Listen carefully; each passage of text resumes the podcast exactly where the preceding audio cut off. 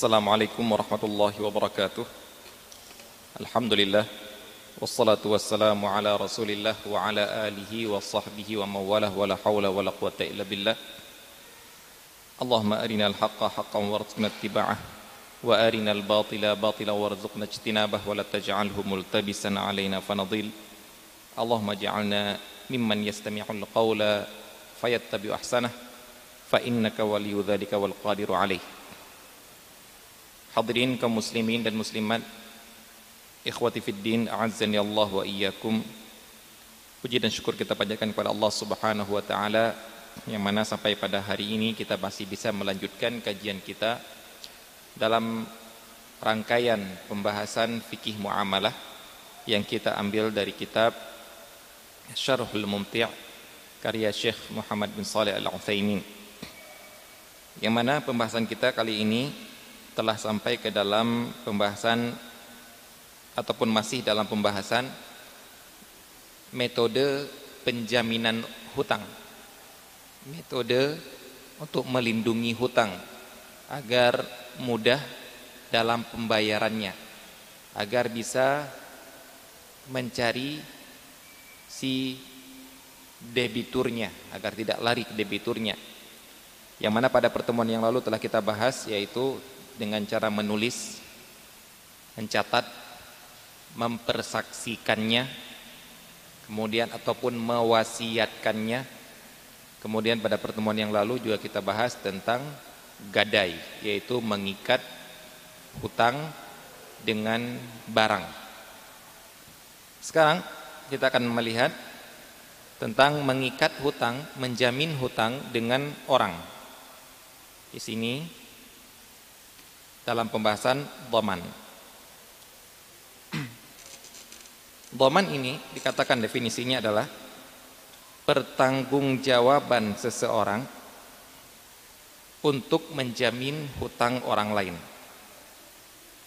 Di sini akan kita lihat ternyata doman itu wujudnya adalah orang.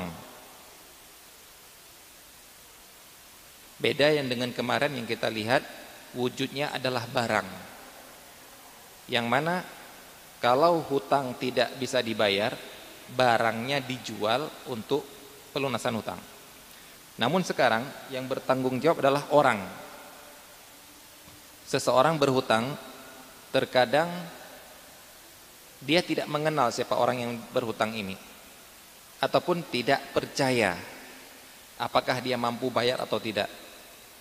Maka dia pun mengatakan kamu punya gadai enggak? Oh saya enggak punya harta Baik, saya minta penjamin yang sanggup bertanggung jawab untuk menjamin hutang kamu kepada saya. Baik, saya datangkan, datangkan seseorang, kemudian dia katakan, baik, sekarang ada penjaminnya, saya kasih hutang kepada kamu. Ataupun ketika saya telah memberikan hutang, datang orang lain tiba-tiba, orang itu punya hutang sama kamu ya? Iya. Sudah, hutang dia biar saya yang tanggung. Berarti sekarang dia telah mengucapkan suatu kata me, me, apa, melazimkan dirinya ataupun telah mengikat dirinya untuk menjamin hutang orang lain. Ini wujudnya adalah orang atau ini adalah wujudnya kalau sekarang mungkin bisa kita katakan lembaga. Saya berutang siapa kamu? Oh saya pegawai di perusahaan ini. Jadi terkadang orang mau baru memberikan dia hutang gara-gara dia bekerja di sebuah lembaga. Kemudian ditanya lembaga ini Sanggup menjamin atau tidak? Sanggup. Kami akan menjamin hutang dia. Langsung diberikan hutangnya. Nah, ini nah, ini apa istilahnya? Tolong sangat dipahami. Ada kasus yang pernah ditanyakan kepada saya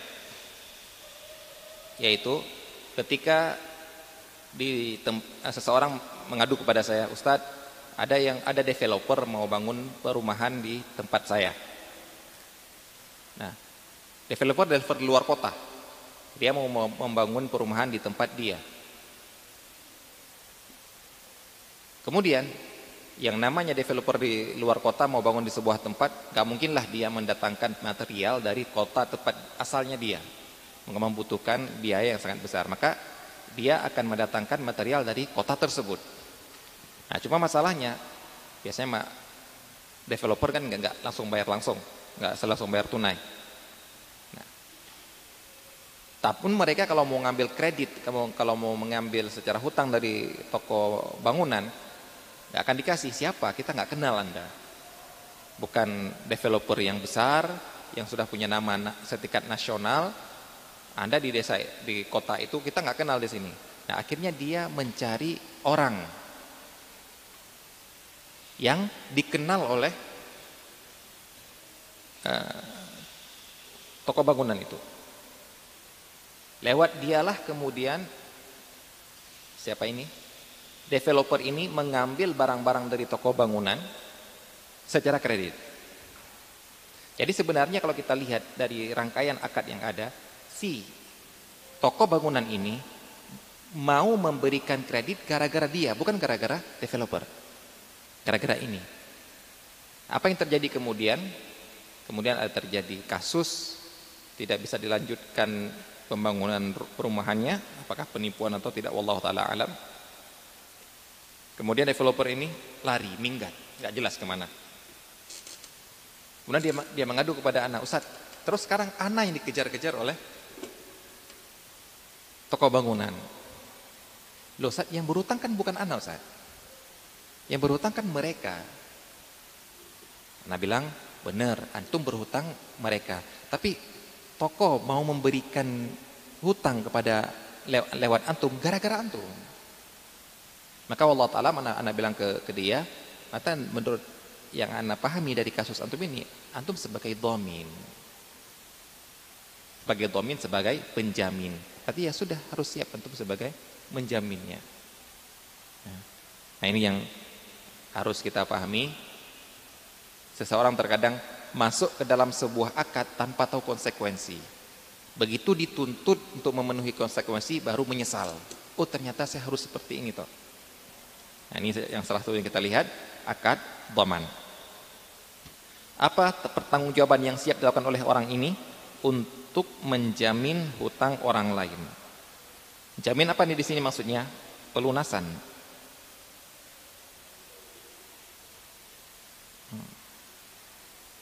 Pelunasan.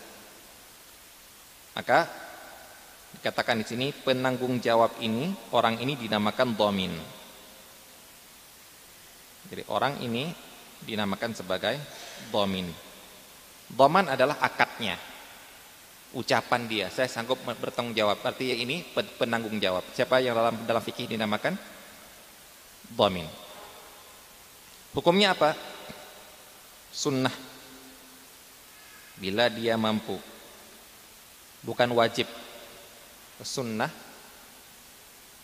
Karena di dalamnya ada saling membantu membantu teman untuk mendapatkan hutang yang ujung-ujungnya juga harus konsekuensi membantu teman ini yang di, yang di, yang dia tanggung jawab ini untuk pelunasan hutang.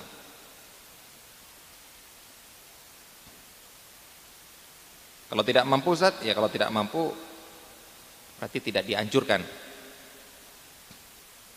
Karena kita dilarang untuk memikul beban sesuatu yang tidak mampu kita pikul. Kita diperintahkan untuk fattaqullaha mastata'tum. Bertakwalah kepada Allah Subhanahu wa taala sekuat kemampuan kalian. Jangan kita memikul sesuatu yang tidak mampu untuk kita pikul. Baik, siapa orang ini? Siapa orang yang boleh untuk menjadi dhamin? Jawabannya adalah yang dibolehkan bertransaksi oleh syariat. Nah ini sudah kita lewati siapa orang-orangnya.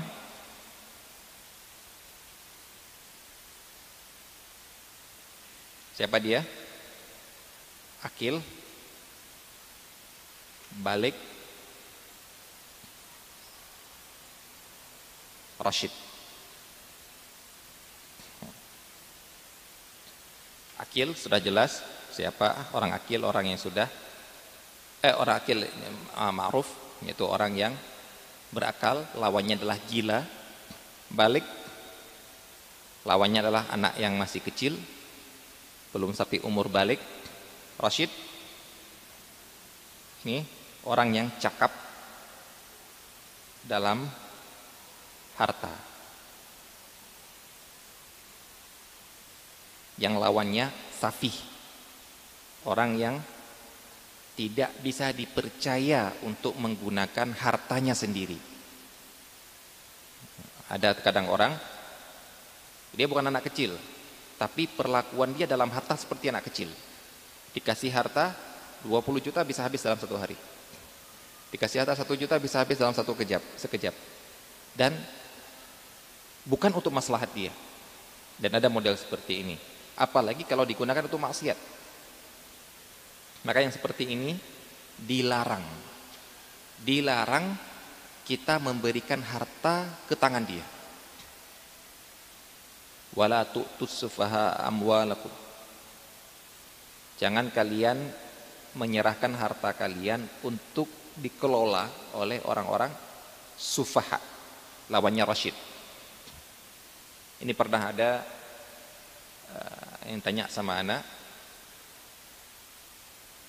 dia dapat warisan. Apa? Kakak dia meninggal meninggalkan warisan. Dan untuk anak dia ada anak laki-laki. Cuma masalahnya anak laki-laki ini sudah dewasa sudah punya anak mabuk suka mabuk-mabukan. Dan dia anak laki yang laki-laki suka mabuk ini sudah ma'ruf ketika dikasih uang itu bisa habis langsung malam itu berapapun dikasih bisa habis malam itu sama teman-temannya mabuk-mabukan Tanya sama anak, saat warisan ini boleh nggak kita kasihkan kepada dia? Anak bilang nggak boleh, malah itu nggak boleh. Di mereka takut nanti kalau ini warisan, tapi kalau nggak kasih ke dia, dosa kami. Dia bilang nggak boleh, atau kasih malah itu dosa. Terus antum hanya boleh memberikan ke dia untuk kebutuhan hidup dia sehari-hari, untuk dia dan anak-anaknya.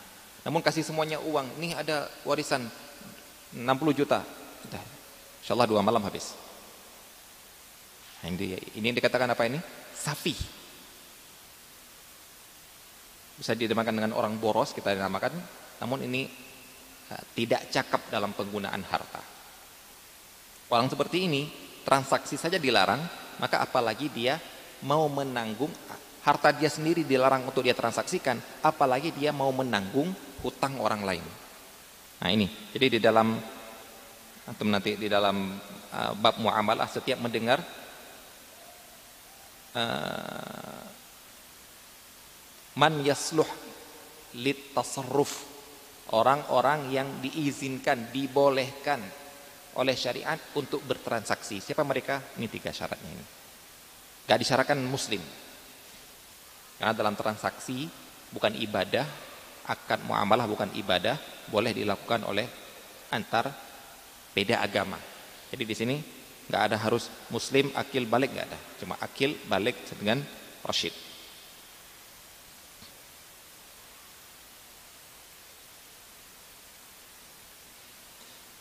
sekarang mari kita lihat tentang keterkaitan antara domin dengan yang ditanggung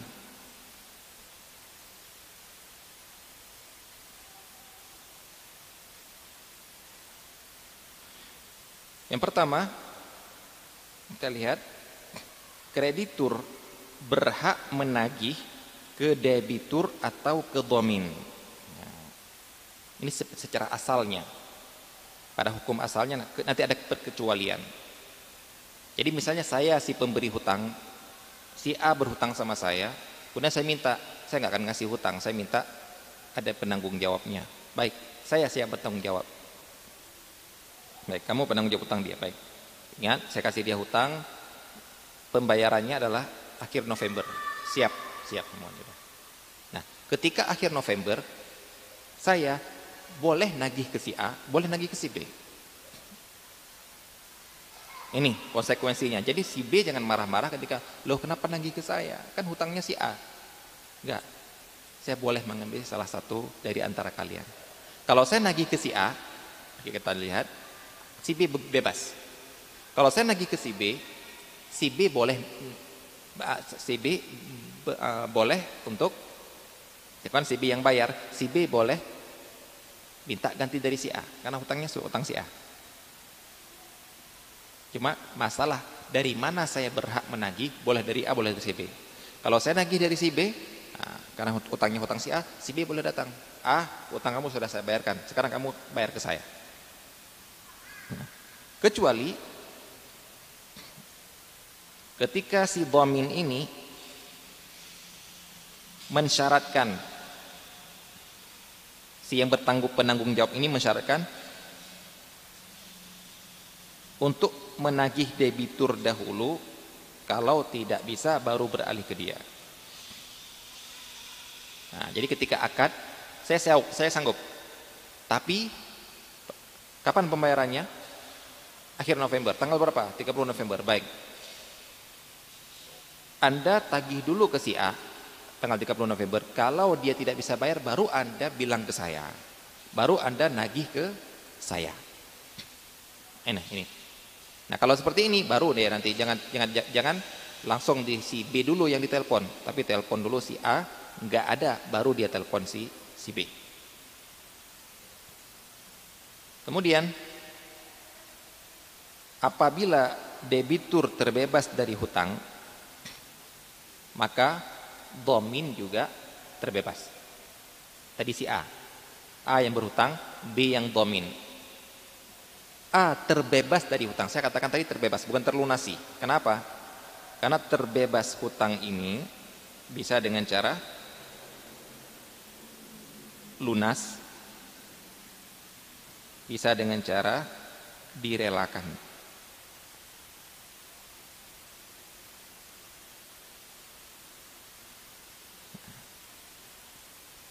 Apa dikatakan? Ibro digugurkan jadi dalam hal ini adalah jika si kreditur saya sudah mengatakan kepada si A, ah hutang kamu nggak usah bayar. Saya nggak boleh nagih lagi ke si B. Jangan sampai saya bilang, ah hutang kamu nggak usah bayar, biar si B yang bayar ke saya. Itu nggak ada. Karena apa? Karena istilahnya dalam fi, fi, usul dalam fikih itu si A itu dasar, pangkal, si B itu cabang. Jangan sampai kamu mau membongkar pangkal tapi masih nagih ke cabang. Kenapa? Hutangnya sudah nggak ada. Apa, pijakan dia untuk bertanggung jawab sudah nggak ada. Kok masih menagih ke si ke si B? Nanti zalim. Ya. Jadi tidak boleh kalau sudah dilunasi, oke, okay, si B. Tapi kalau sudah dan kalau sudah digugurkan juga, si B juga nggak berhak di lagi. Nah, dan kita harus perhatikan Bapak-bapak dan Ibu-ibu nerati Allah Subhanahu wa taala menggugurkan hutang itu orang yang sudah menggugurkan hutang dengan ucapan dengan mengatakan kepada orangnya sebagaimana dia memberikan hutang kemudian dia mengucapkan hutang kamu sudah bebas, sudah saya maafkan ataupun dengan ucapan-ucapan yang ada di adat kita, maka saat itu juga hutangnya gugur tidak boleh dia menagih lagi. Ingat, tidak boleh nagih. Kalau dia nagih, zolim berarti dia men, dia meminta harta orang tanpa hak. Adapun kalau dia masih mau memberi sebagai hadiah itu lain lagi. Jadi sekarang pemberiannya hadiah, bukan mengembalikan hutang. Jadi jangan sampai bilang, "Oh Pak, yang kemarin saya pernah maafkan itu sudah saya relakan itu, saya cabut kembali ucapan saya ya." saya cabut kembali uh, apa berarti bayar lagi utang anda ya. Itu tidak ada lagi itu. Tidak boleh. Karena itu memaksa orang mengambil hak orang lain tanpa diizinkan oleh syariat. Adapun kalau dia tetap mau ngasih berarti perhatikan bilang sama dia ini bukan bayar hutang ya ini hadiah dari kamu kepada saya karena kamu memang tidak punya hutang lagi jadi jangan sampai dia merasa telah membayar hutang padahal dialah yang berjasa memberikan kepada dia. Nah.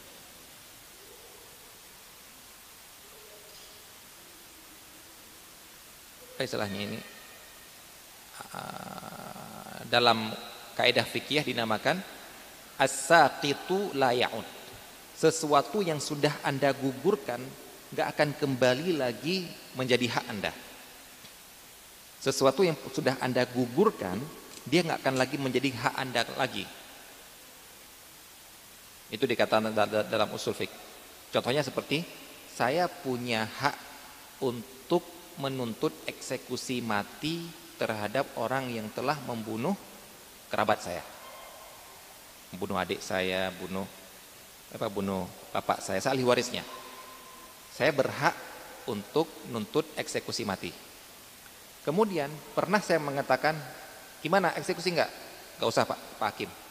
Gak usah Pak Hakim, saya sudah maafkan. Baik, sekarang saya sudah menggugurkan hak. Maka tidak boleh saya pada suatu saat nanti, Pak Hakim, sudah eksekusi aja. Yang kemarin saya bilang gugurkan hak itu sudah saya tarik lagi, kata-katanya nggak nggak berlaku lagi. Sekarang saya nuntut dia tetap harus dieksekusi, nggak boleh. Kamu sudah menarik hak, maka dia tidak akan kembali lagi. Tetap orang ini tidak boleh untuk dieksekusi. Begitu juga para wanita yang punya hak untuk mendapatkan nafkah. Kemudian dia mencabut haknya ini. Dia ingin membuat sulh dengan suaminya. Dikatakan dalam Al-Qur'an wa ini mar'atun khafat min ba'liha nusyuzan aw i'rada fala junaha 'alaihima an yusliha bainahuma sulha. Kalau ada seorang wanita melihat suaminya kok sudah mulai tidak suka sama dia nusyuz durhaka tidak mau lagi tidak ingin jima? I'radan tidak mau noleh melengos. Nah ada apa ini suami saya ini? Jangan-jangan sudah tidak suka sama saya ini saya mau dicerai. Maka kata Allah SWT fala junah alaihi ma an sulha. Maka tidak mengapa mereka berdua bikin sulh. Sulh. Di antara bentuk sulh adalah si pewanita mengalah dalam beberapa hak yang boleh dituntut oleh dia. Apa tujuannya? Yang penting nggak dicerai. Misalnya dikatakan contohnya misalnya dia punya giliran untuk digauli oleh untuk di, bermalam suaminya dengan dia karena dia punya tiga istri misalnya dua malam, dua malam, dua malam. Dia bilang, sudah mas, satu malam aja untuk saya, yang lain untuk si fulana. Ataupun malah sama sekali enggak, enggak usah mas. Yang penting saya tetap dinafkahi, giliran malam saya saya hadiahkan untuk si fulana. Ini yang pernah dipraktekkan oleh ibunda kita Saudah. Istri Rasulullah sallallahu alaihi wasallam. Giliran menghadiahkan giliran malam beliau untuk Siti Aisyah. Apa ini maksudnya ini? Mengalah, menggugurkan hak. Jadi sebelum menggugurkan hak, pikir-pikir dahulu bahwa karena Anda tidak akan bisa kembali lagi ke hak tersebut. Terus kalau ada minta, berarti ada minta-minta. Bukan menuntut hak. Bedakan ya antara meminta-minta dan menuntut hak. Anda misalnya bagi waris. Ada sudah tahu bagian Anda berapa, kemudian Anda gugurkan hak Anda. Sudah bagian saya bagi-bagi aja untuk kalian. Bagian saya berapa? Seperenam, seperenam dari rumah ini ya. Bagi aja untuk untuk kalian. Sudah itu sudah menggugurkan. Enggak boleh sama sekali ketika ternyata rumah tersebut ataupun tanah tersebut kena proyek Pertamina yang dulu harganya 300 juta sekarang jadi 3 miliar. Oh, saya minta bagian saya 6 seperenam. Itu berarti Anda minta, bukan nuntut hak. Minta-minta apa hukumnya? Ya, kita tahu sendiri kan apa hukum minta-minta. Nggak boleh minta-minta padahal dia punya, padahal dia bukan satu kebutuhan. Ya ini, seperti ini juga. Utang sudah direlakan, maka gugur terbebas si A yang berhutang, maka merembet kebebasannya sampai ke si ke si tuamin.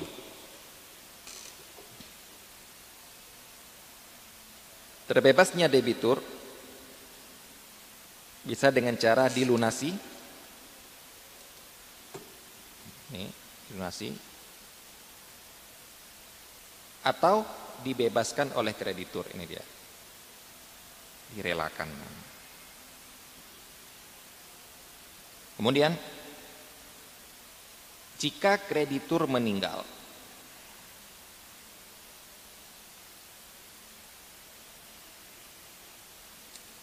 sekarang yang meninggal saya yang, yang pemberi hutang.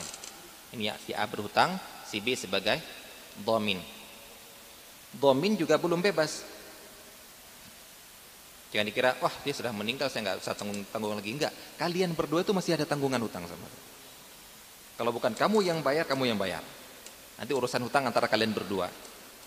Jadi jangan, domin jangan merasa oh debitur kreditnya sudah uh, meninggal. Saya nggak saya nggak dituntut lagi. Enggak anda telah mengucapkan satu kata yaitu akad doman.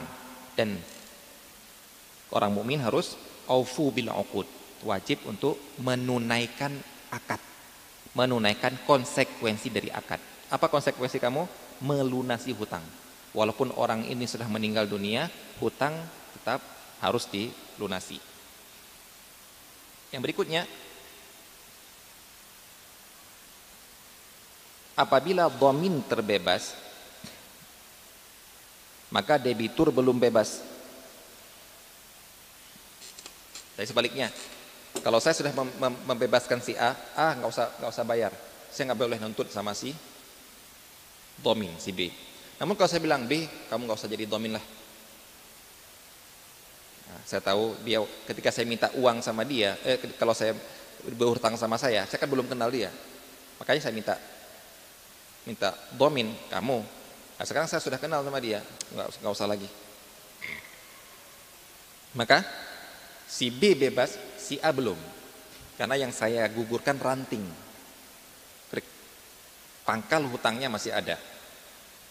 Maka di sini saya masih boleh nuntut ke sini. Saya nggak boleh lagi nuntut ke sana. Dia sudah nggak nggak wajib lagi untuk bayar hutang saya.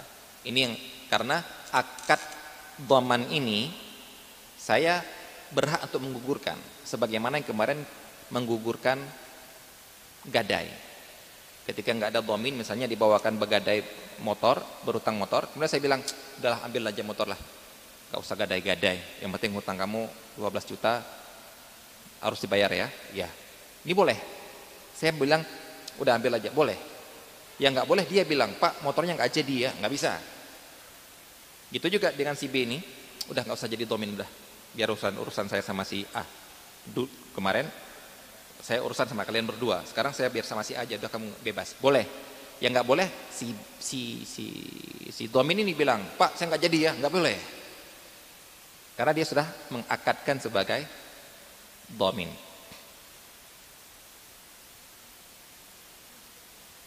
Jadi di sini dikatakan terbebasnya Domin dengan cara dilunasi atau dibebaskan oleh kreditur. Lunasi baik yang si A ataupun si B ataupun dibebaskan oleh kreditur. Jangan jangan bebaskan untuk nanggung padahal hutangnya masih ada sama si A. Kalau bebasnya si A dengan cara dilunasi atau saya bebaskan si A. Tapi kalau sama si B saya bebaskan walaupun hutang masih tetap nanti belum dilunasi ataupun sudah dilunasi oleh si A maka si B, si B atau domin ini terbebas. Itu konsekuensinya.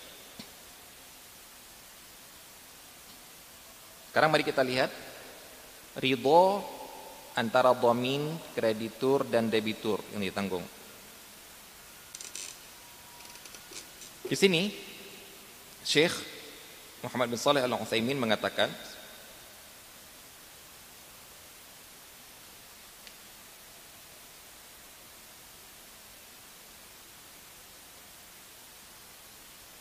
dalam akad doman hanya ridho dari domin yang diminta.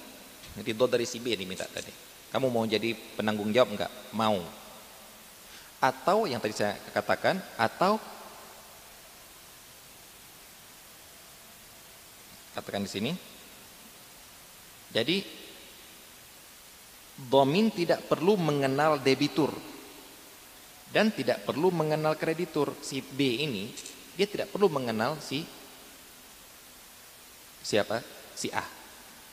Dan juga tidak perlu mengenal saya.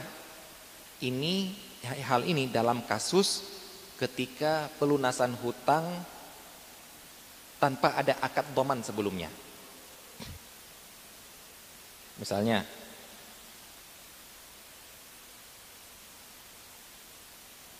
ada orang datang ke sebuah yayasan, ke sebuah sekolah yang dia tahu guru-guru di situ gajinya masih rendah. Dia datang ke bendahara, ada nggak guru-guru di sini yang punya utang? Ada. Mana? Sebut cerat gini. Baik, saya nanggung utang mereka. Si guru tidak kenal dia. Dia tidak kenal guru. Dia tidak kenal siapa yang punya utang. Siapa yang siapa yang punya uang. Tapi langsung dia bilang, "Baik, siapa utangnya? Fulan, dari sana, dari sana utangnya. Mana nomor rekeningnya?" Tak, tak, tak, tak, tak, saya bayar semuanya. Sahkah? Sah atau tidak? Ini yang dibahas di sini adalah sah atau tidak. Karena dalam akad kita bahas adalah sah atau tidaknya. Jawabannya adalah sah. Eh walaupun si walaupun si debitur nggak tahu bahwasanya hutang dia sudah dilunasi, ya sah. Berarti di sini yang yang dibahas oleh para ulama adalah beda dengan zakat. Zakat, anda tahu misalnya Bang Said punya tanggungan zakat sekian. Kemudian saya mau bantu Bang Said, mau saya bayarkan zakat Bang Said. Tetap Said wajib wajib bayar lagi zakat. Kenapa? Karena zakat wajib niat. Zakat ibadah. Zakat ibadah harus dikeluarkan dengan niat. Saya mau mau, mau apa? Mau bantu biar ikhlas nggak saya kasih tahu. Saya bayarkan, itu bukan zakatnya Bang Said. Tapi kalau Bang Said punya hutang, sama orang, muamalah antara manusia. Kemudian saya tanya, Bang, punya utang nggak Bang Said? Punya. Berapa? Sekian. Ini saya bayar. Jangan kasih tahu saya yang bayar ya. Hah? Gak kenal, siapa yang bayar gak kenal. Jangan kasih tahu saya yang bayar ya. Iya, pokoknya sudah lunas. Ya, sudah lunas. Nah, ini sah. Beda dengan zakat. Jadi yang dibahas di sini adalah debitur apa domin tidak perlu mengenal siapa yang ditanggung oleh dia, juga tidak perlu mengenal siapa yang pemberi hutang. Pokoknya saya lunasi sudah selesai. Nah, di sinilah mungkin kejujuran kreditur ditutup sangat besar di sini. Kejujuran yang untuk model yang sini, model yang ini, ini kejujuran kreditur ditutup sangat besar. Karena apa? Karena terkadang hutang dia, hutang Bang Said sudah dibayarkan oleh saya, ternyata si itu nggak bilang-bilang masih nuntut basain bayar hutangnya. Padahal sudah saya kasih. Nah yang ini ini zolim. Bang bangsain nggak tahu. Hutangnya di, di, dilunasi tapi masih dituntut masih dikasih zolim. Makan harta orang tanpa izin dari syariat. Dapat perbuatan yang diizinkan oleh syariat. Baik. Kalau yang kalau yang model pertama tadi semuanya kenal, eh, semuanya tak semuanya melihat si A lihat siapa yang menanggung dia, si kreditur melihat siapa yang akan menanggung hutang uh, apa piutang dia, lihat semuanya. Nah, model yang kedua ini nggak ada yang tahu. Tapi pertanyaannya, sah atau tidak? Jawabannya adalah sah. Tidak perlu harus mengenal, tidak perlu harus minta izin, tidak perlu harus direlakan, tidak perlu. Jadi kalau ada orang membayarkan hutang orang lain tidak direlakan, hutang tetap lunas. Oh saya nggak rela hutang saya dibayari, hutang kamu sudah lunas. Saya mau bayar lagi, bukan bayar namanya, tapi sedekah, hadiah. Nah, jadi kalau memang jujur maunya hutang tidak di tidak mau dibayarin oleh orang lain, kalau sudah dibayarin oleh orang tanpa pengetahuan Anda, sudah lepaskan harta ini untuk orang-orang fakir miskin. Insya Allah banyak yang mau.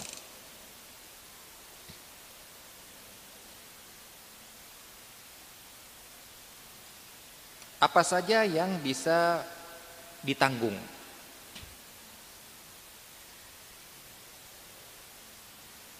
Yang bisa ditanggung adalah yang yang bisa yang yang yang yang bisa ditanggung oleh domain ini adalah secara garis besar yang kita lingkari adalah yang wajib untuk dilunasi atau yang wajib untuk dilunasi.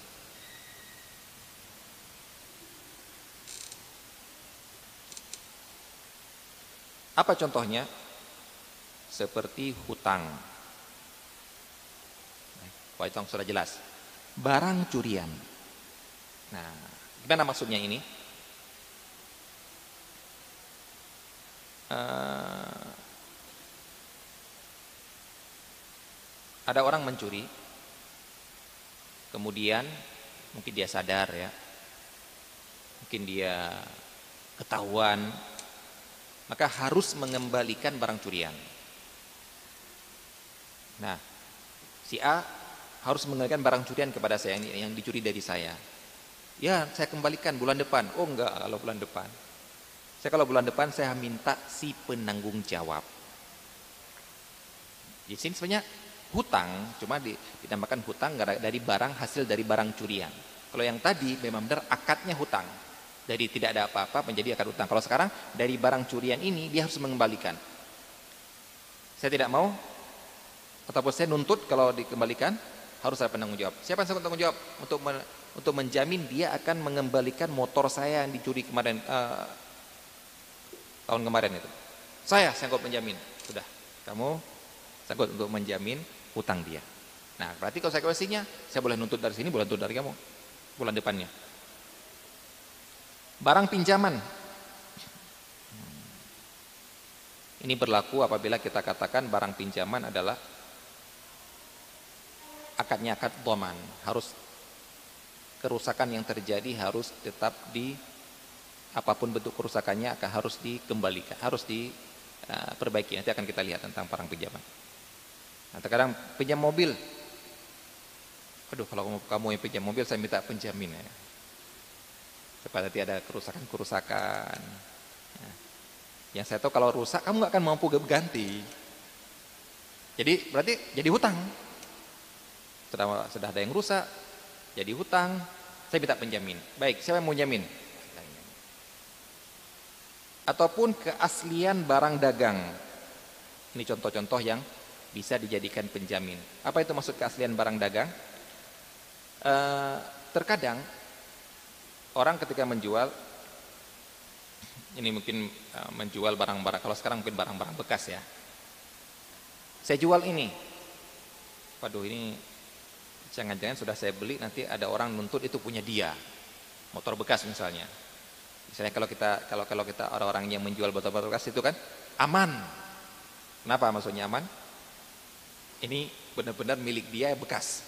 Dia beli, dia beli Eh, dari orang aslinya yang bekas masih nama STNK dan BPKB orang itu. Itunya bukan curian lah. Nah, terkadang masih ragu. Pak, ini saya beli ini tapi saya minta penjamin, Pak. Penjamin apa? Penjamin bosnya barang ini adalah benar-benar asli, tidak akan ada yang nuntut lagi. Tidak akan ada yang bilang inilah, oh ini punya saya, berarti harus harus dikembalikan kembalikan ke orangnya. Benar Pak, kalau kita beli sesuatu, kalau kita beli sesuatu, kemudian ternyata barang itu milik orang lain. Seperti, seperti intinya yang harus dikembalikan. Contohnya apa yang sudah kita bicarakan kemarin, barang gadai. Barang gadai itu kalau ketahuan bahwa ini barang gadai harus kembalikan. Masalahnya ketika barang itu kita kembalikan ke yang punya, kan uang saya kan sudah di sana. Pembeliannya sudah diambil. Berarti apa ini? Minta lagi, saya berhak minta. Karena barangnya nggak asli, saya berhak minta.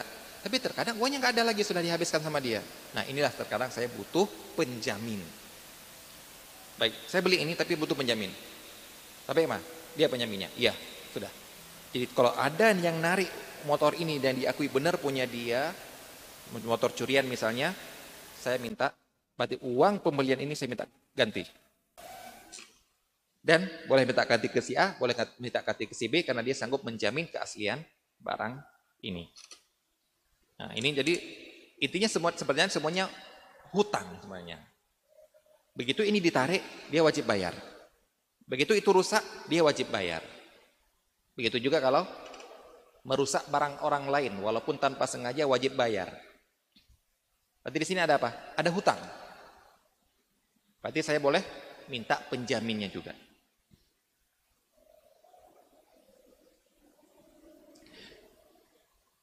Kemudian dikatakan oleh Syekh Uthaymin, boleh menanggung suatu yang belum diketahui jumlahnya.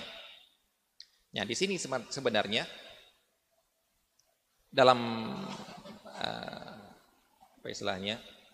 Dalam doman itu ternyata terkadang ada ghararnya. Ghararnya apa? Berapa sih yang harusnya tanggung? Nah, jadi sebenarnya harus diketahui oleh si B itu berapa hutangnya. Eh, saya mau tanggung jawab utang dia enggak? Berapa?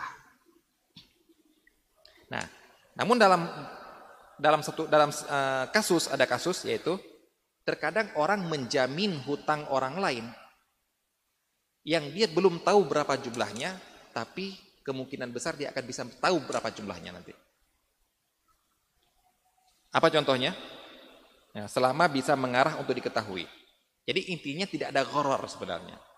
Walaupun pada awalnya belum tahu, namun ujungnya bisa tahu. Dicontohkan oleh beliau yaitu, dia mengatakan, saya menanggung semua yang dibeli oleh orang ini di pasar ini. Namun kalau saya menanggung semua yang dibeli oleh pasar oleh orang ini, nah itu tidak bisa. Dia bisa beli dari ini, dari sana, dari sana, dari pasar ini, dari pasar sana, beli online. Berarti di sini belum diketahui dan tidak bisa mengarah berapa jumlah yang dibeli. Tapi kalau saya akan menanggung, siap menanggung semua dibeli oleh orang ini di pasar ini. Itu masih memungkinkan untuk diketahui. Pada selama bulan ini, selama ini, selama ini. Itu dibolehkan akad seperti itu.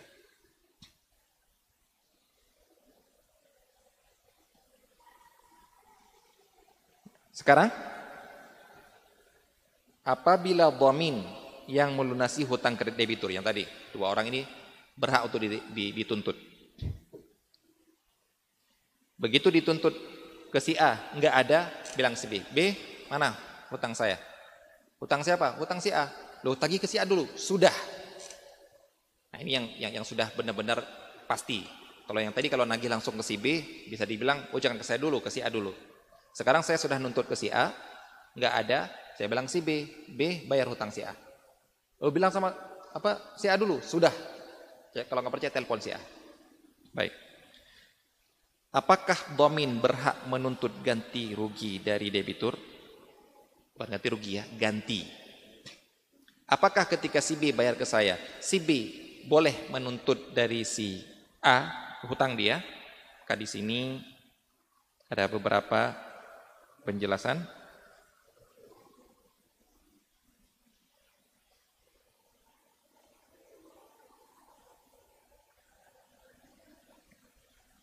Yaitu yang pertama, kalau ketika pelunasan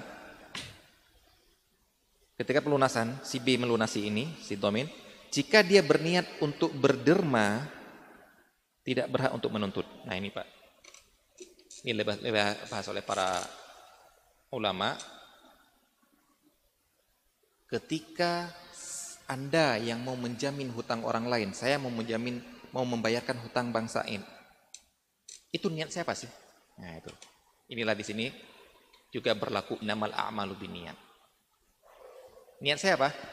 Kalau niat saya benar-benar bantu, tidak ada sedikit pun terbersit saya nanti saya saya lunasi di sini biar urusan Bang Said hutangnya sama saya. Di sini saya bukan dia di sini saya bukan membantu melunasi eh, bukan bukan membantu untuk bebas dari hutang tapi hanya membantu mengalihkan hutang dari daripada sendiri sama saya. Yang dia mungkin sudah jatuh temponya sama saya, udah gampang kapan pun. Tapi tetap Bang Said ada hutang sama saya. Nah, sekarang kalau dia dianya adalah niat tabarruk. Tabarruk itu apa? Derma. Udah. Pokoknya Bang Said. Nah, ini saya tidak boleh nuntut lagi sama Bang Said. Enggak boleh. Kenapa? Karena Bang Said enggak punya hutang sama saya. Seperti orang tadi, orang tadi membebaskan berarti apa? Membebaskan hutang itu apa berarti? Derma. Perbuatan tabarruk, perbuatan ikhlas. Gak boleh saya setelah saya bebaskan, saya minta lagi hutangnya, gak boleh. Begitu nah, juga sebagai penjamin. Ketika saya menjamin hutang seseorang,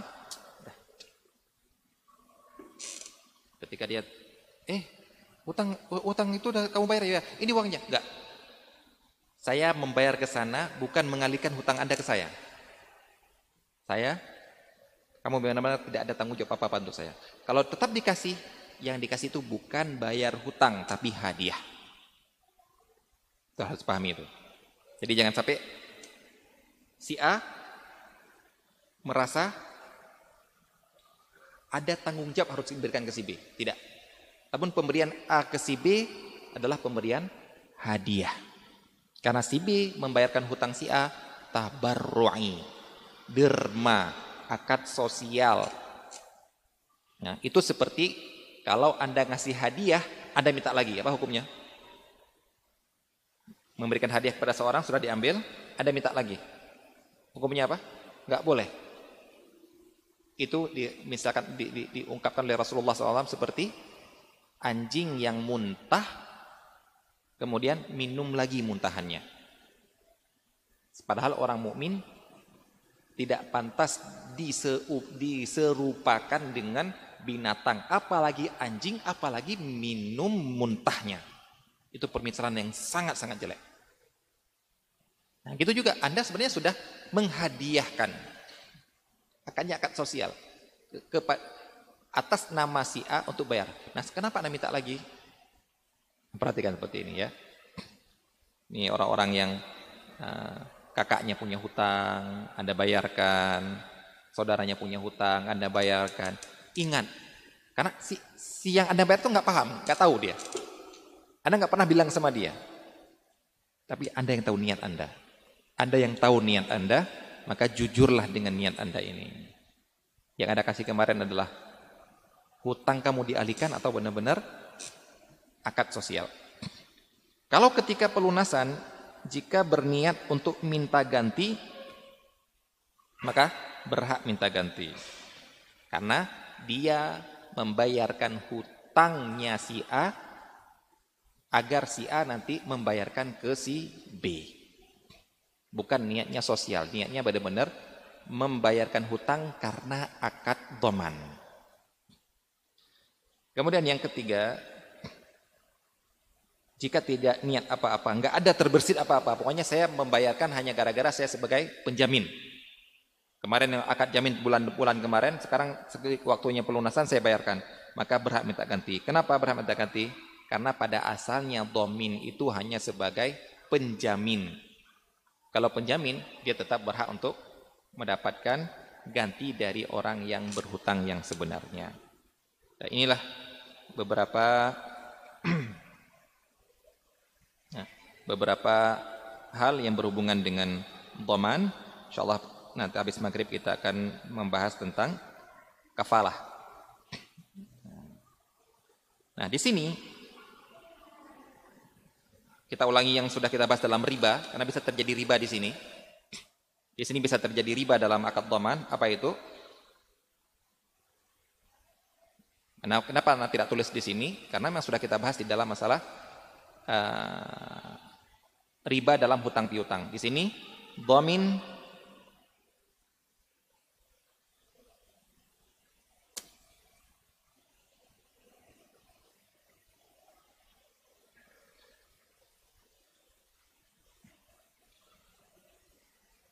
Dhamin tidak boleh minta upah atau jasa. Kenapa kira-kira? Ribanya dari mana? Karena riba. Ribanya dari mana? Ini kreditur ini domin ini debitur Debitur hutangnya adalah hutangnya satu juta, misal. Hutangnya satu juta. Kemudian kreditur bilang, saya minta penjamin. Baik, penjamin saya adalah si domin ini. Baik. Kemudian domin bilang, oh saya nggak mau jamin kalau nggak dikasih upah.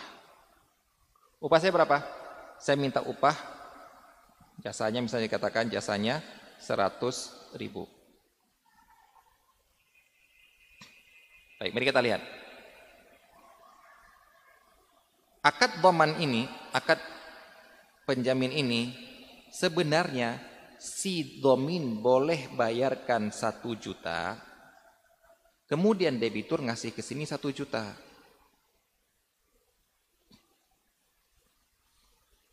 Berarti, berarti kalau dia si domin minta upah, itu persis seperti bilang, Eh, debitur, saya kasih kamu hutang satu juta untuk bayarkan ke kreditur. Nanti kamu bayar ke saya satu juta seratus.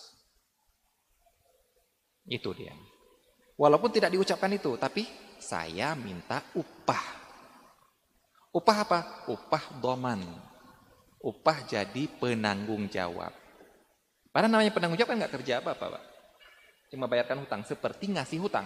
Seperti Anda ngasihkan ke kreditur, nanti saya akan menarik lagi dari si debitur. Sekarang berarti saya ngasihkan satu juta ke kreditur atas nama si debitur. Debitur ngasih saya satu juta plus uang seratus ribu sebagai jasa jasa apa? Jasa doman. Maka di sinilah ribanya. Berarti akad doman itu murni akad tabarru'i akad sosial yang tidak boleh minta upah. Kalau minta upah jadinya riba. Nah, di sini kita tidak bahas gara-gara tidak kita urutkan gara-gara sudah kita sampaikan dalam beberapa jenis akad riba yang ada dalam hutang piutang. Ini bisa jadi akal-akalan, Pak. Karena tidak nampak tidak nampak seperti si, si domin ngasih hutang ke si debitur. Nggak nampak dia. Kayak bantu lunasin namun minta jasa untuk bantu lunasin. Padahal intinya ngasihkan ke si debitur 101 juta, sana kamu bayar, nanti kamu bayar kepada saya 1 juta 100. Ini nampak sekali ini. Eh, Wallahu taala a'lam. Insyaallah akan pada pada maghrib akan kita bahas tentang kafalah Wassalamualaikum warahmatullahi wabarakatuh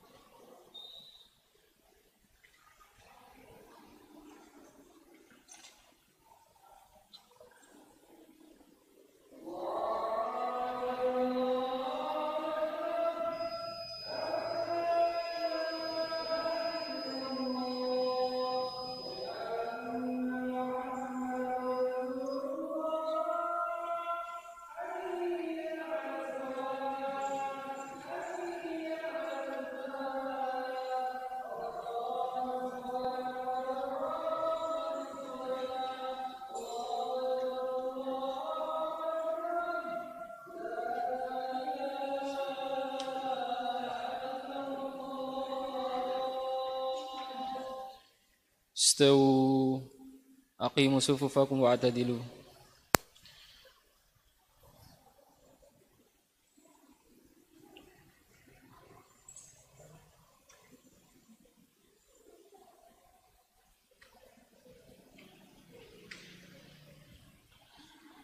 الله أكبر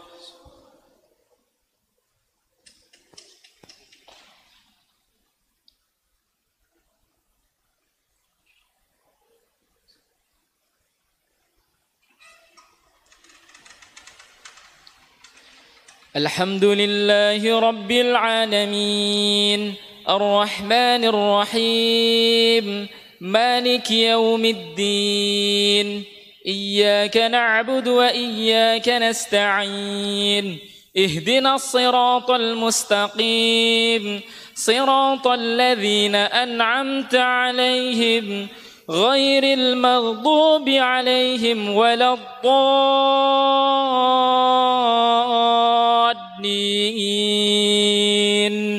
آمين. والسماء ذات البروج واليوم الموعود وشاهد ومشهود. قتل أصحاب الأخدود النار ذات الوقود إذ هم عليها قعود. وهم على ما يفعلون بالمؤمنين شهود وما نقموا منهم إلا أن يؤمنوا بالله العزيز الحميد. الذي له ملك السماوات والأرض والله على كل شيء شهيد. إن الذين فتنوا المؤمنين والمؤمنات ثم لم يتوبوا فلهم عذاب جهنم ولهم عذاب الحريق. إن الذين آمنوا وعملوا الصالحات لهم جنات لهم جنات تجري من تحتها الأنهار. ذلك الفوز الكبير. إن بطش ربك لشديد. إنه هو يبدئ ويعيد. وهو الغفور الودود. ذو الأرش المجيد. فعال لما يريد. هل أتاك حديث الجنود؟ فرعون وثمود. بل الذين كفروا في تكذيب والله من ورائهم محيط بل هو قرآن مجيد في لوح محفوظ. الله أكبر.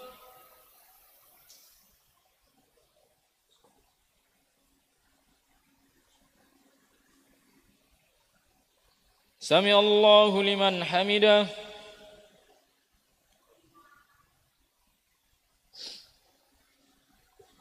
الله أكبر.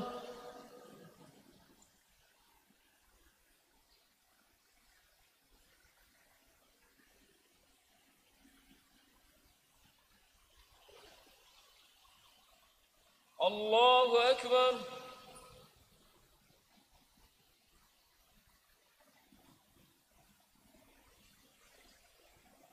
الله أكبر.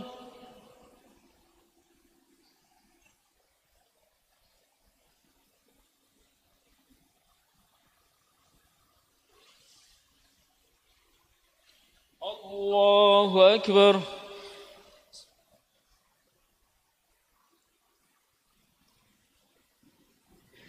الحمد لله رب العالمين. الرحمن الرحيم. مالك يوم الدين. إياك نعبد وإياك نستعين. اهدنا الصراط المستقيم. صراط الذين أنعمت عليهم غير المغضوب عليهم ولا الضالين. آمين. قل هو الله أحد الله الصمد لم يلد ولم يولد ولم يكن له كفوا أحد. الله أكبر.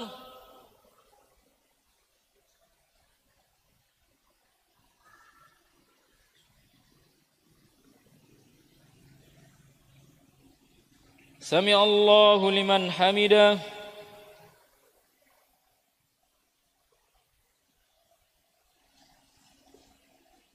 الله أكبر.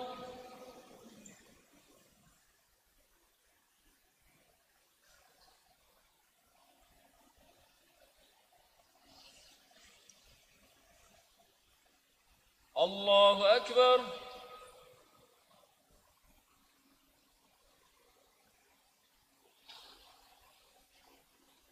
الله أكبر.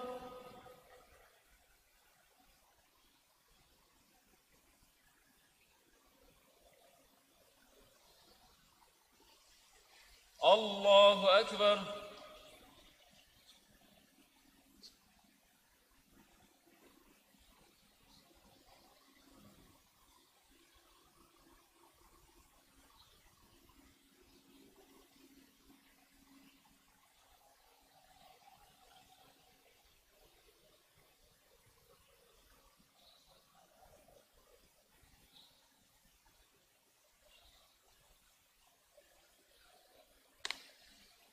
الله أكبر.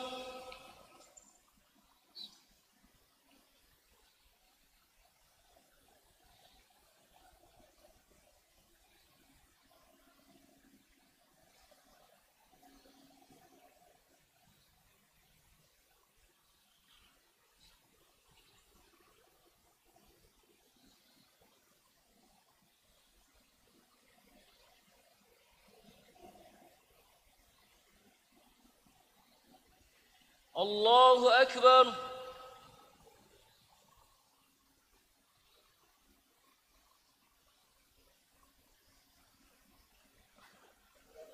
سمع الله لمن حمده.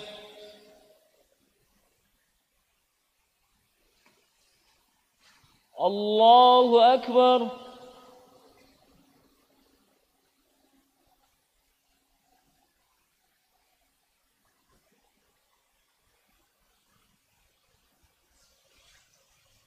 الله أكبر.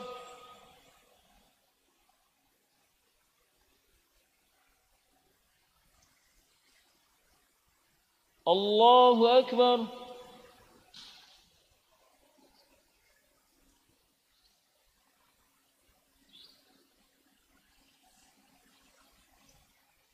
الله أكبر.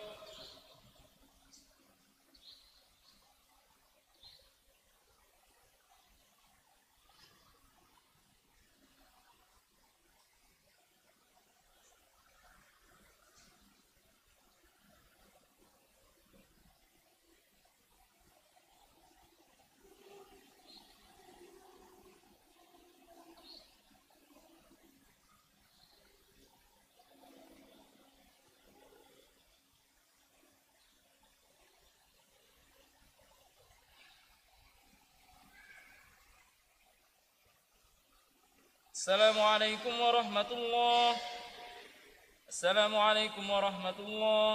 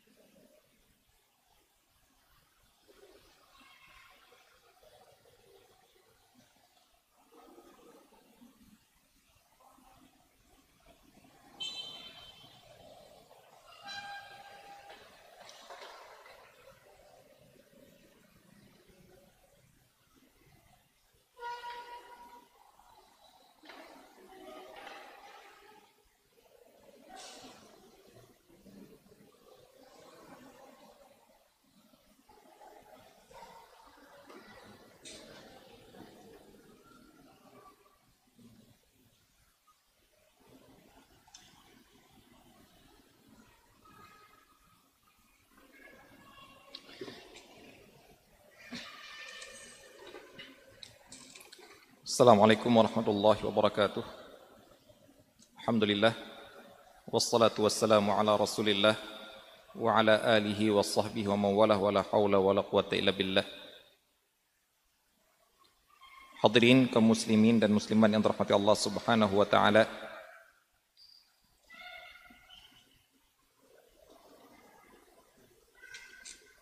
Tadi yang kita bahas sebelum maghrib tentang akad jaminan bagaimana seseorang bisa dimudahkan untuk mendapatkan yang diinginkannya dalam hal ini adalah hutang gara-gara ada seseorang yang mau menjadi penjaminnya.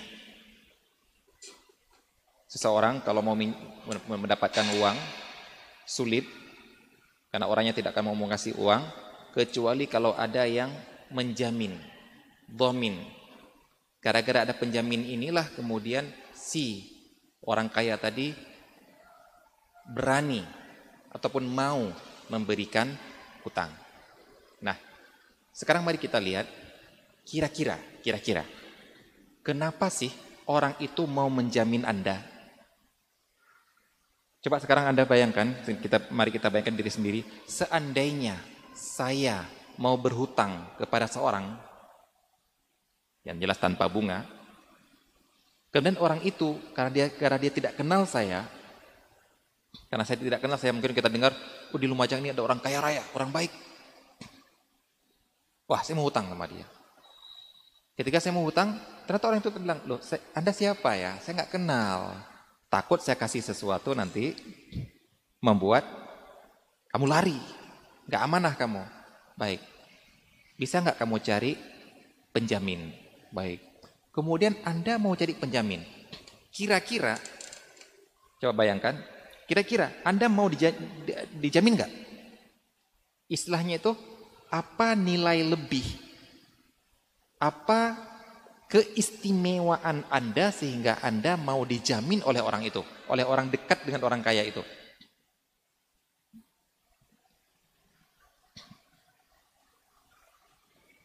Misalnya yang dekat dengan orang kaya kan ustadz ini, ataupun uh, ketua MUI, ataupun ketua ormas ini. Kemudian ketua ormas bilang, saya sanggup uh, menjamin dia pak. Kok bisa? Saya kenal dia. Dia orangnya baik kalau kayak gini gini gini gini. Nah, di sinilah kemudian kita harus menunjukkan bahwasanya saya orang yang pantas. Dalam hal jaminan, saya orang yang pantas untuk dijamin sehingga dengan jaminan itulah akhirnya saya bisa mendapatkan apa yang saya inginkan. Nah, sekarang ini dalam hal dunia. Nah, sekarang marilah kita lihat sabda Rasulullah sallallahu alaihi wasallam yaitu man hafizali ma baina lahyaihi wa ma baina rijlaihi atmanu lahul jannah insyaallah Rasulullah SAW bersabda barang siapa yang mau menjaga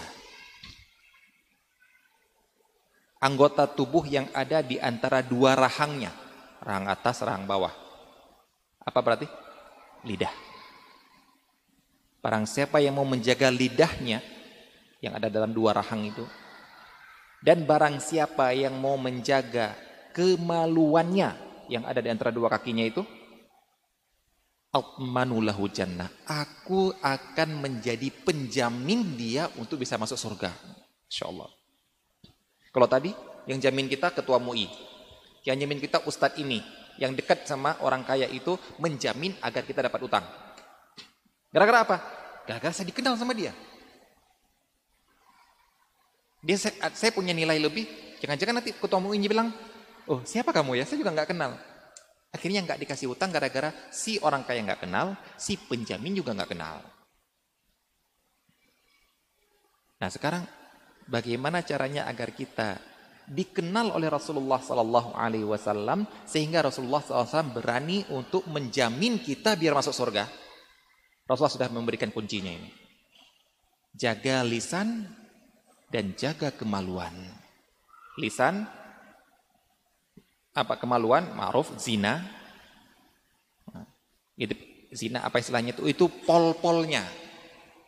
Pol-polnya kemaksiatan yang dilakukan oleh kemaluan. Bisa di bawah-bawahnya. Yaitu intinya menyalurkan syahwat dari kemaluan ini bukan pada tempatnya.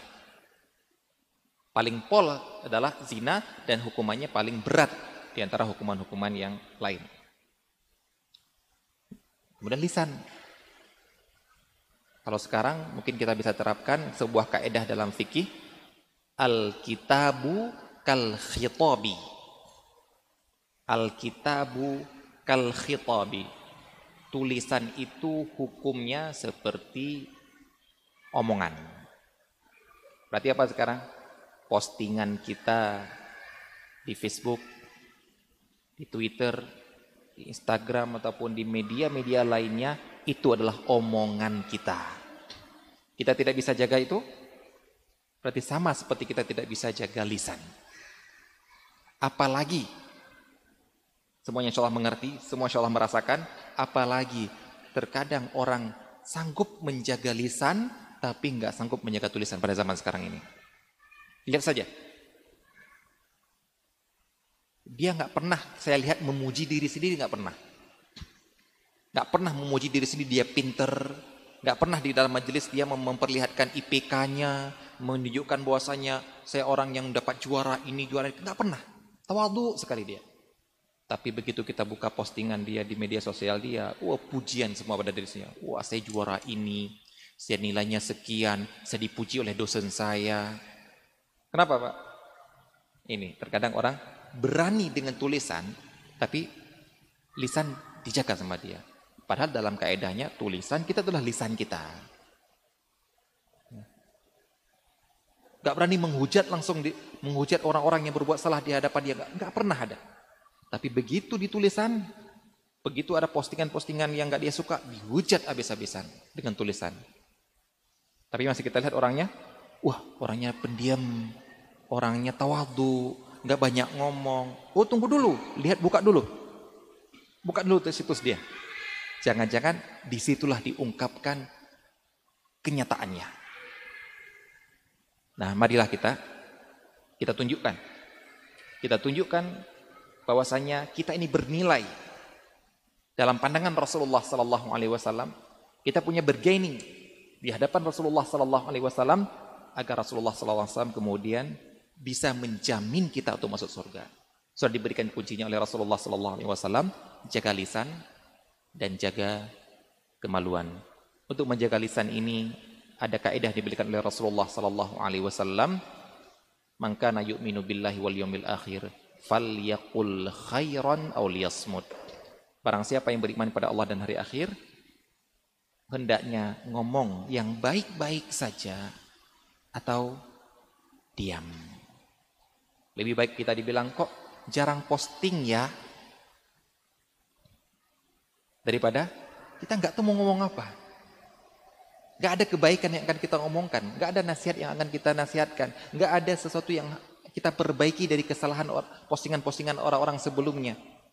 Jadi kayaknya memaksa diri, pokoknya saya setiap hari harus posting. Berarti apa istilahnya? Memaksa diri, pokoknya saya harus ngomong. Gak peduli baik atau tidak.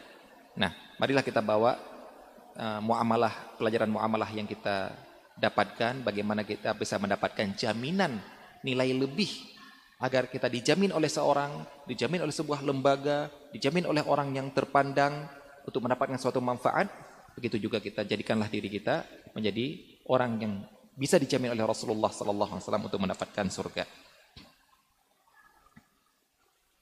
Sekarang yang berikutnya adalah masih tidak masih fikih muamalah yang berkaitan dengan hutang. Seperti yang saya katakan, fikih hutang itu banyak rentetannya. Sekarang tentang kafalah. Kafalah itu juga adalah jaminan. Seperti toman. Eh, dan jaminan juga berupa orang. Bukan berupa barang. Apa itu? Pertanggungjawaban seseorang. Seseorang sanggup bertanggung jawab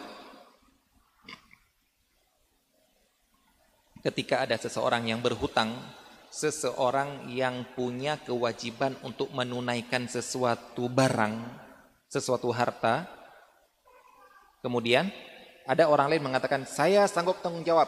Tanggung jawab untuk apa? Tanggung jawab untuk menghadirkan debitur ke kreditur.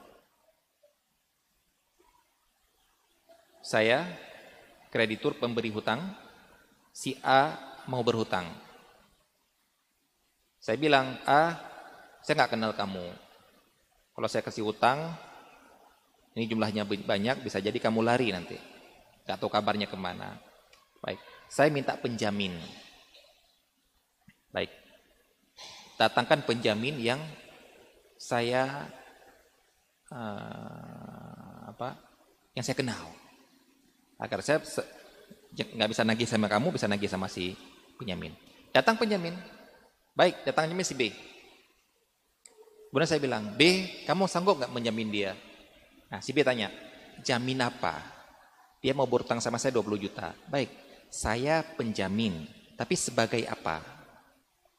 Kalau yang tadi kita bahas sebagai domin. Domin itu yang dijamin adalah uangnya.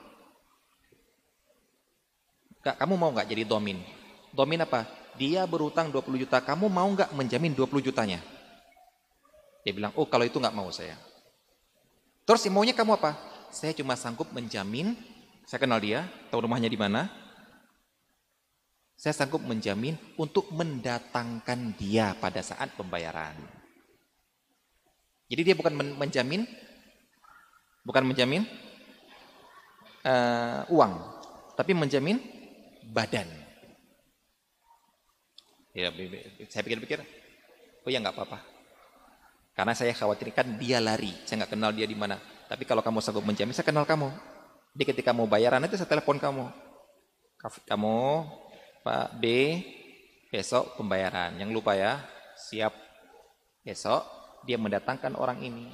Ini Pak kreditur debitur Bapak. Pembayaran antara kalian berdua terserah. Tanggung jawab saya selesai yaitu hanya mendatangkan badannya saja. Ini dinamakan kafil. Walaupun dalam ungkapan para ulama dalam kitab hadis yang lain tetap mereka menamakan ini domin. Yang intinya kalau dalam bahasa Indonesia semuanya kita artikan penjamin, penanggung jawab. Cuma dalam fikih dalam fikih kitab fikih lain dinamakan ini domin bil badan, kalau itu domin bil mal. Ataupun domin anil badan, kalau itu domin anil mal. Kalau ini dia penanggung jawab mendatangkan badan orangnya, kalau itu bertanggung jawab untuk membayarkan hutangnya. Bisa dibedakan. Jadi kalau Anda diminta jadi penjamin, pilih yang mana? Pilih badan atau pilih uangnya? Karena kedua-duanya konsekuensinya berbeda, tuntutannya berbeda. Orang tersebut dinamakan kafil. Kemudian hukumnya adalah sunnah. Karena apa Pak? Apa sunnah di situ? Membantu. Siapa yang dibantu di sini? Krediturnya dibantu. Dibantu untuk memudahkan pembayaran hutang dia. Karena kalau urusan hutang masih masih belum lunas. Kalau yang domin tadi yang dibantu adalah orang ini. Si si debiturnya, si A-nya yang mau berhutang ini.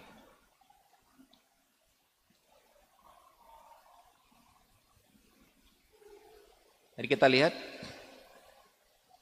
keterkaitan antara kafil dengan yang ditanggung. A, A dengan si B. Di sini kita lihat perlu ridho kafil. Nah, si kafil ini harus ada ridhonya. Jangan jangan nunjuk-nunjuk orang. Oh si fulan kafil saya. Baik. Tapi belum pernah kita tanya sama dia. Sanggup nggak kamu jadi kafil dia? Sebagaimana domin, domin juga harus ada ridho dia itu bertanggung jawab kepada orang lain karena ada tanggungan yang harus diemban oleh dia, maka harus minta ridho dia. Dan izin dari kreditur, izin dari saya. Baik. Kamu saya izinkan untuk saya siap menerima kamu sebagai kafilnya. Kemudian di sini dikatakan tidak perlu ridho dari yang ditanggung.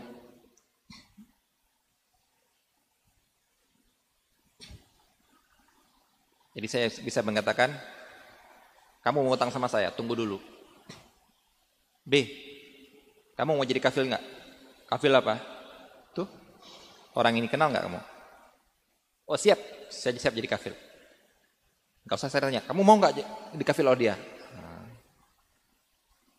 Baik. Jadi pada asalnya si A tidak perlu diminta izin. Kamu mau nggak dijadikan kafil sama dia? Saya boleh yang mencari sendiri kafilnya. Kamu kenal itu nggak? Kenal. Nah kalau nanti waktu pembayaran kamu bisa datangkan nggak? Oh bisa, saya bisa kok. Kenal baik sama dia kok. Baik. Nah, di sini dikatakan tidak perlu izin dari si si A yang berutang. Cuma kata Syekh Utsaimin ada keadaan-keadaan yang perlu izin dari si A, yaitu apabila apabila pengangkatan apa penunjukan kafil penanggung jawab itu merendahkan martabat dia. Merendahkan martabat dia. Dikatakan apa? Yukhillu bisum'ah, membuat kalau kalau saya artikan merendahkan martabat. Maksudnya apa? penunjukan kafil itu kan gara-gara nggak percaya. Saya kurang percaya sama kamu. Maka saya minta penanggung jawab lain yang bisa saya percayakan untuk saya percaya percaya untuk mendatangkan kamu. Nah, terkadang dengan saya minta penjamin untuk mendatangkan kamu, ini rendah, hancur martabat dia. Uh, eh, Pak, saya dengan si B lebih, ter, lebih terpercaya saya daripada si B. Kok Anda lebih percaya sama si B? untuk mendatangkan saya. Lah, orang-orang kalau Anda tanya, saya lebih dipercaya daripada si B. Saya bukan orang yang lari, Pak. Bah, bahkan Bapak seharusnya dibilang sama dia, Bapak seharusnya takut kalau ngasih uang sama si B. Loh kok sekarang Anda jadikan si B penjamin saya? Oh itu merendahkan martabat saya, Pak. Nah, untuk yang kalau seperti ini, maka perlu minta izin. Karena pada asalnya perlu minta izin, pada asalnya. Namun terkadang suatu yang mubah, mubah bisa berubah menjadi harus gara-gara ada mudarat. Nah, kalau saya praktekkan ini, doror dia. Hancur martabatnya di hadapan orang lain. Wah, dia nggak dipercaya ya. Oh, terdengar semuanya nggak dipercaya, nggak dipercaya. Nah, habis. Oh Pak, kalau memang harus dia yang jadi kafil saya, saya nggak mau. Udah saya nggak minta nggak minta uang sama anda. Nah itu. Baik. Nah ini Terkadang sesuatu yang mubah, tapi terkadang kalau menyebabkan ada doror terhadap diri seseorang, maka harus apa? Tidak diboleh dilakukan. Nah, hadis la darara wala dirar itu dipraktekkan pada perbuatan-perbuatan mubah. Mubah boleh, ternyata bermudarat, jadi nggak boleh. Di antara mudarat adalah merendahkan diri orang lain. Kemudian, kapan kafil terbebas? Maksudnya bebas dari tanggung jawab. Enggak lagi dituntut sama, eh kafil kamu. Enggak. Kafil terbebas bila pertama debiturnya meninggal. Beda dengan domin. Domin kalau meninggalnya si A, dia tetap boleh tetap harus boleh dituntut, bayar. Terus dia dia nuntut dari warisannya si A. Namun kalau untuk kafil, karena tanggung jawab dia cuma membawakan badan, begitu badannya sudah nggak ada, meninggal, nggak lagi tanggung jawab. Masa harus membawakan pocongnya? Ini bedanya dengan yang tadi. Kalau tadi dia menjamin uang, harta. Kalau ini menjamin mendatangkan badan. Badannya nggak bisa lagi datangkan, ya sudah tidak ada. Yang kedua, barang yang ditanggung rusak karena faktor alam. Apa ini? Ini kalau yang ditanggung bukan uang, tapi barang. Kalau uang, mau uang dalam kantong kamu rusak, dalam tanggung dalam berangkas kamu hilang, uang tetap uang. Ini katanya menjamin membawakan motor. Saya menjamin untuk membawakan dia untuk membayarkan motor itu. Lah sekarang motornya udah nggak ada lagi, rusak. Mau jamin apa saya? Karena akad saya adalah mendatangkan dia untuk mengembalikan motor. Dan sekarang kalau saya bawa dia motor juga nggak ada kok. Maka saya jangan disuruh tanggung jawab lagi. Selesai saya nggak bertanggung jawab lagi untuk mendatangkan badannya. Yang ketiga, debitur menyerahkan diri. Ternyata pada hari itu saya datang ke rumah dia. Mana si Fulan? Si B datang ke rumah si A. Mana? Sudah ke sana. Telepon krediturnya. Si A sudah di sana enggak? Sudah. Ya selesai sudah. Sudah, sudah di depan rumah saya. Sudah, saya enggak wajib lagi mendatangkan. Karena dia sudah memang sudah datang menyerahkan diri kepada Anda. Ya. Ini juga diberlakukan pada kasus-kasus hukum pidana.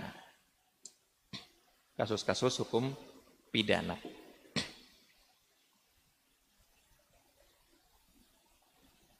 Baik.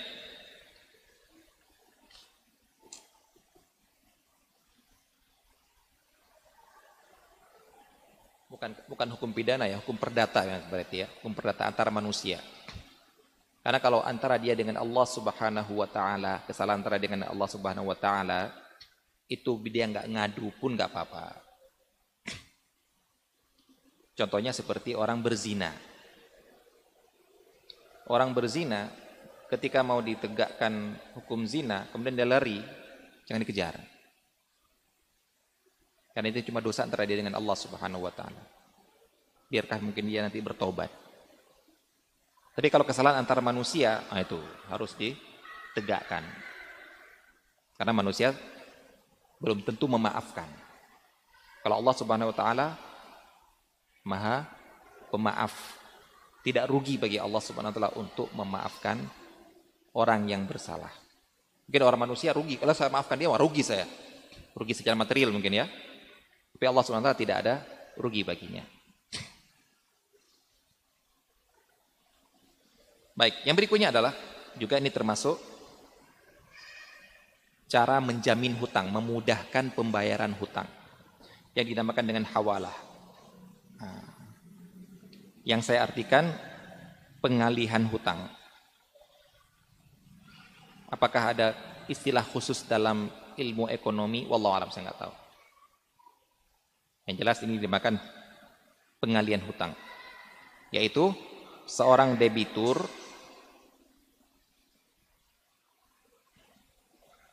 seorang debitur mengalihkan hutangnya ke debiturnya agar krediturnya menagih ke dia. Hukumnya boleh. Mari kita lihat bagaimana maksudnya. A B C A berhutang ke B. Berarti A harus bayar ke?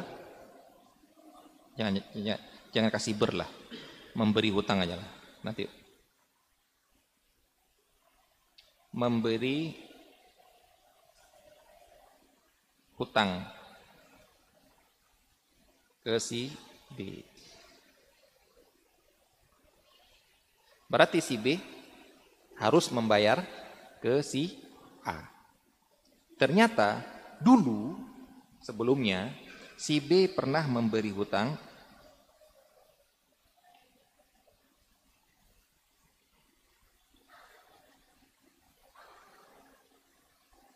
ke si C. Jadi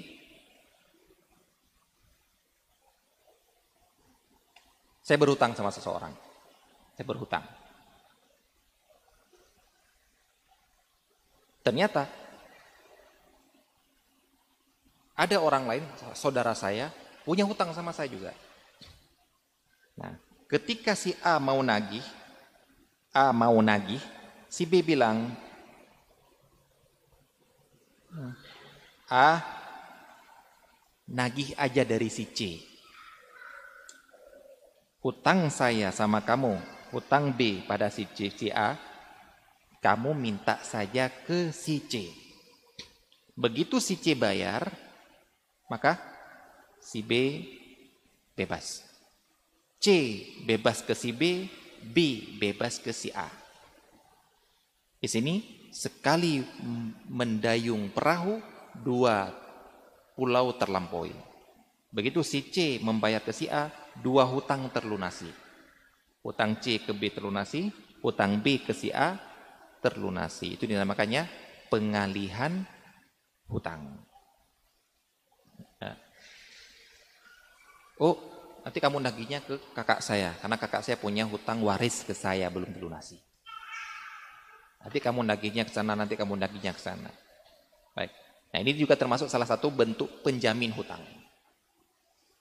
Karena terjamin hutang si C terjamin untuk terbayarkan, hutang si B terjamin juga untuk terbayarkan. Baik, ini uh, skemanya ya, secara sederhana. Nah, mari kita lihat unsur-unsur yang ada di dalam proses hawalah ini. Biar nanti akan kita tahu uh, konsekuensi masing-masing, konsekuensi masing-masing. Baik. Yang pertama muhil. Yang kedua muhal, yang kedua muhal alaih.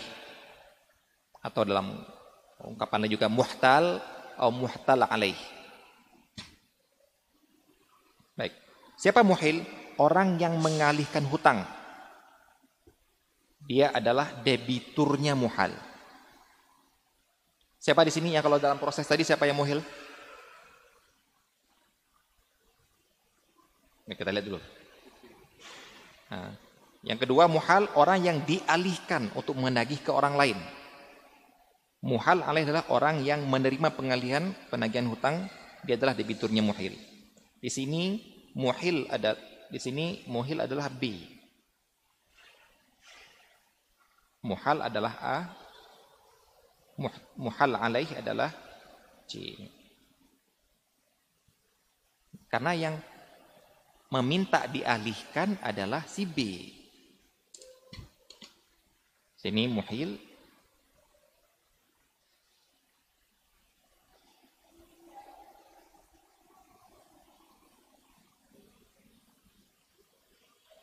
Muhal. Muhal alaih.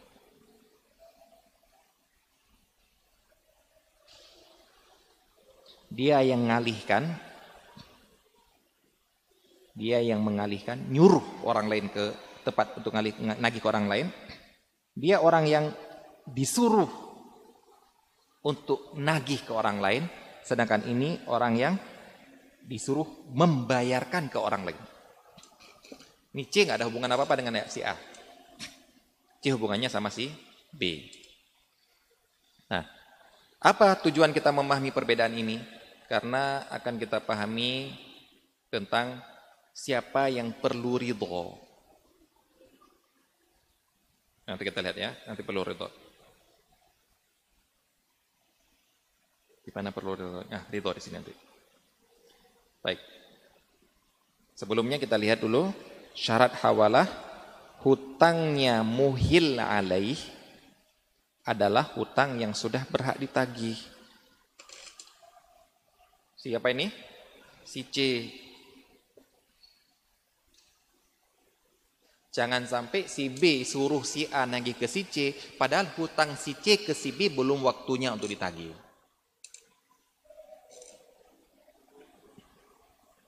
Di antara syaratnya juga adalah ada kesamaan jenis antara dua hutang tersebut. Kita katakan ada kesamaan ya. Nanti baru baru bentuknya jenisnya. Ada kesamaan antara dua hutang tersebut. Apa itu? Samaan jenis. Apa maksudnya jenis? Rupiah, rupiah. Dinar, dinar. Dirham, dirham. Kemudian, adapun waktu tidak perlu sama. Jangan-jangan si. Kalau tadi kan sudah sudah waktunya sudah berhak ditagih kan? Jangan-jangan waktunya si C itu sudah zaman dulu. Waktunya sini baru sekarang. Yang jelas si C sudah berhak ditagih. Walaupun waktunya nggak harus pada tanggal 30, itu pun tanggal 30 tidak perlu. Adapun nominal nih hutangnya, nah, karena ada di antara ulama juga harus menyangka nominal pun harus sama. 20 20 dirham, 20 dinar 20 dinar. Akan tapi di sini kata Syekh mengatakan tidak perlu sama. Kenapa tidak perlu sama? Kalaupun hutang si B banyak, hutang si C sedikit, maka nggak apa-apa berarti seperti uh, bukan melunasi tapi membayar cicilan. Yang ditagih adalah nominal berupa haknya, selebihnya tidak diambil. Bila kurang maka tetap berlaku hutang. Nah, misalnya si B hutangnya 50. Si C hutangnya 100. Maka kata dibilang si A, ah, nagih ke si C. Berapa ditagih? 50.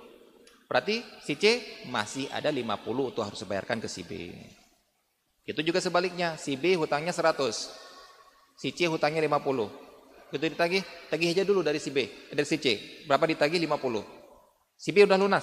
Belum. Karena masih ada 50 lagi. Baik. Nah, mari kita lihat syarat ridho. Siapa yang dibutuhkan ridho? Siapa yang tidak perlu ridho? Syarat hawalah di antara dalam masalah ridho yaitu dalam proses hawalah hanya ridho si muhil dan si muhal saja yang diperlukan. Adapun ridho muhal alaih tidak.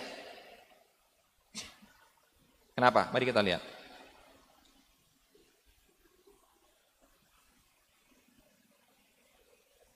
Di sini dikatakan ridhonya hanya dari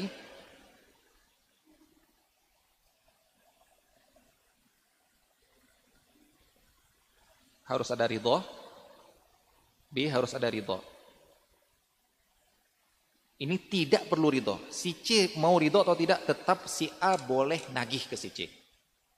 Tidak perlu ridho. Baik, mari kita lihat. Kenapa si B harus ridho? Maksudnya, Misalnya si A tahu, si A tahu si B punya hutang sama si C. Saya nagih si B, ah saya nagih ke si C aja lah. Saya nagih, saya, saya nagih ke si B, belum dibayar, si B belum dibayar, si B belum dibayar. Ah, saya langsung nagih ke si C lah. Sebelum minta izin dari si B. Maka tidak boleh. Kenapa tidak boleh? Kenapa tidak boleh?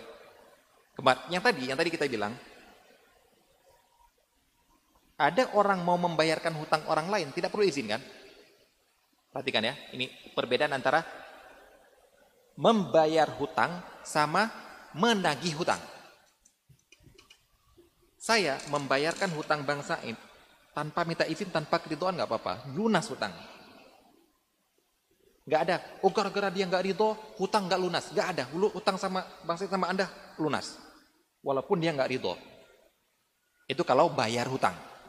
Gak perlu ridho Anda. Tapi kalau Anda, kalau saya nagihkan hutang Anda dari bangsa ini, itu harus minta ridho dari Anda. Nagihkan hutang dari bangsa ini harus minta ridho dari Anda. Kenapa? Karena jangan-jangan Anda sudah menggugurkannya. Jangan-jangan Anda menundanya. Kok tiba-tiba saya bang, bang, ini utang pasang ini. Duh, kenapa kamu ambil? Lah itu kan utang Anda, saya telah bantu, bantu Anda. Enggak boleh. Ya, karena Anda jangan-jangan sudah meridokan. Kalau Anda meridokan, saya nuntut dosa saya. Baik. Namun kalau bayar, enggak apa-apa. Karena bayar itu membantu. Baik, nah sekarang lihat ini. Si A si A untuk nagih ke si C, nagih ya. Nah, berarti saya nagihkan ke dari bank sakit, mau saya bayarkan ke sini. Si A untuk nagih ke si C harus ridho dari si B. Jangan-jangan ketika datang ke si C, B udah sudah saya, utang kamu nggak usah lagi. Loh kenapa? Alhamdulillah ada, sudah ada yang bayar ya. Enggak, saya, saya, sudah saya tagih dari si C. Saya tahu saya tahu kamu punya utang si C. Loh kenapa? Kenapa kamu si C langsung? Saya sudah merelakan itu. Ya, gimana kira-kira? Kembalikan, Pak. Kembalikan zolem itu berarti. Baik. Itu kalau dilihat dari si, kalau keriduan dilihat dari si, si B. Karena si B terkadang sudah meridoi dari si C, memudahkan pembayaran dari si C, me mengkorting hutang dari si C, yang mana si A belum tahu. Maka jangan pernah si A nuntut dari si C tanpa ridhonya si B. Baik, sekarang mari kita lihat. Kenapa ridho, ridho si A perlu? Nggak boleh langsung. Pokoknya saya, saya lunas apa? Ah, saya sudah lunas pokoknya. Saya nggak usah bayar kamu. Kamu harus kamu harus nagih ke si si C. Nah, saya nggak boleh dituntut lagi. Karena saya punya hutang sama si C punya hutang sama saya, kamu langsung aja nagih si C. Oh nggak mau saya, oh nggak boleh nggak mau. Pokoknya kamu jangan nagih lepas saya dulu. Nggak boleh seperti ini. Kenapa? Kenapa? Jangan-jangan si C orang yang sulit untuk ditagih Si A lihat siapa? Si C. Enggak mau saya. Kenapa? Dia dari dulu sudah minta mutang sama saya. Saya tahu orangnya gimana. Saya nggak ngasih-ngasih. Lo sekarang kok kamu alihkan saya ke si C? Saya maunya itu urusan sama kamu. Kamu tahu kan? Nggak dibayar-bayar kan? Ya ngapain kamu kamu kamu sekarang tahu ngapain alihkan saya ke si C? Maka hutang si B tetap wajib dibayar ke si A. Enggak ada. Ini, ini, ini katakan ridho tidak perlu ridho maksudnya apa? Kalau kita bilang tidak perlu ridho, si A tidak berhak nuntut lagi daripada si B. Kalau kita bilang si A tidak perlu ridho, berarti si A tidak boleh lagi nuntut ke si B. Selama si B sudah mengalihkan ke si C. Tapi ternyata untuk kasus ini si A harus ada ridho. Kalau si A tidak ridho, hutang si B tetap dibayarkan ke si A, tidak boleh si A dipaksa untuk menagih dari si C. Baik, ini kalau kita lihat dari sisi si, si A. Baik, dari dari sisi si C. Kenapa si C tidak perlu ridho?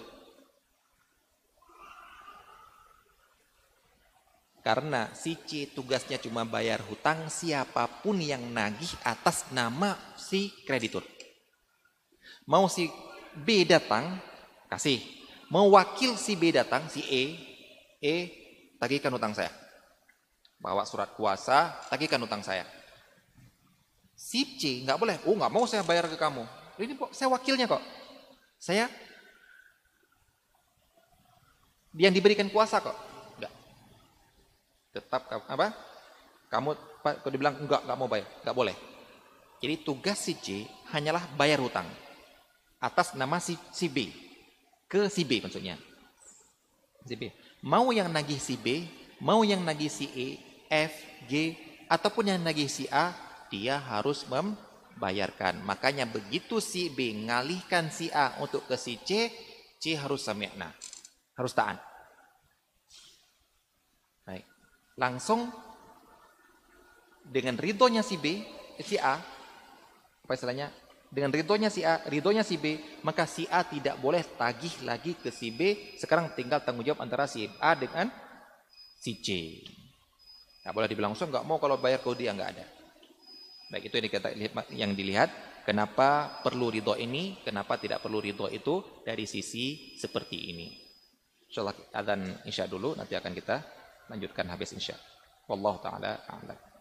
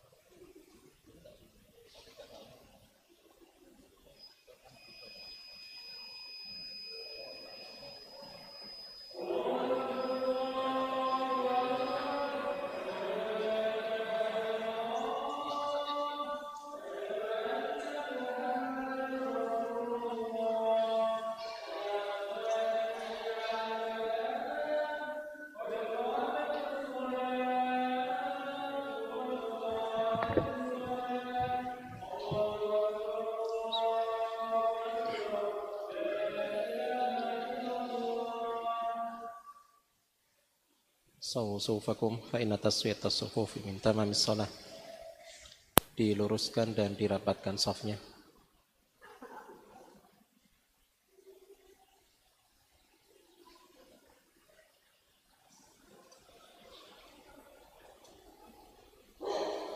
Masih bisa satu di selatan? Selatan masih bisa satu.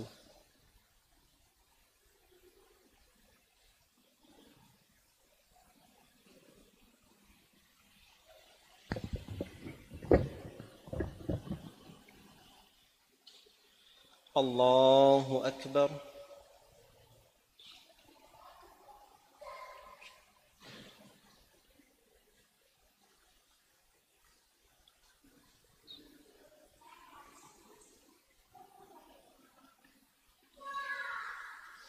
بسم الله الرحمن الرحيم. الحمد لله رب العالمين. الرحمن الرحيم. مالك يوم الدين. إياك نعبد وإياك نستعين. اهدنا الصراط المستقيم. صراط الذين أنعمت عليهم غير المغضوب عليهم ولا الضالين.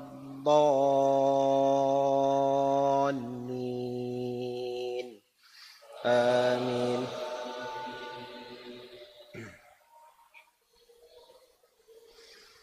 الذين يأكلون الربا لا يقومون إلا كما يقوم الذي يتخبطه الشيطان من المس. ذلك بأنهم قالوا إنما البيع مثل الربا وأحل الله البيع وحرم الربا. فمن جاءه موعظة من ربه فانتهى فله ما سلف وأمره إلى الله. ومن عاد فأولئك أصحاب النار. هم فيها خالدون. يمحق الله الربا ويربي الصدقات. والله لا يحب كل كفار أثيم. إن الذين آمنوا وعملوا الصالحات وأقاموا الصلاة وآتوا الزكاة لهم أجرهم عند ربهم ولا خوف عليهم ولا هم يحزنون. يا أيها الذين آمنوا اتقوا الله وذروا ما بقي من الربا إن كنتم مؤمنين فإن لم. فإن لم تفعلوا فأذنوا بحرب من الله ورسوله وإن تبتم فلكم رؤوس أموالكم لا تظلمون ولا تظلمون وإن كان ذو عسرة فنظرة إلى ميسرة وأن تصدقوا خير لكم إن كنتم تعلمون واتقوا يوما ترجعون فيه إلى الله ثم توفى كل نفس ما كسبت وهم لا يظلمون. الله أكبر.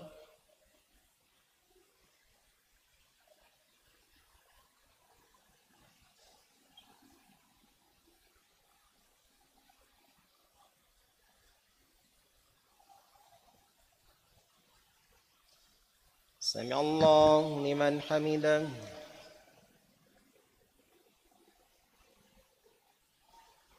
الله أكبر.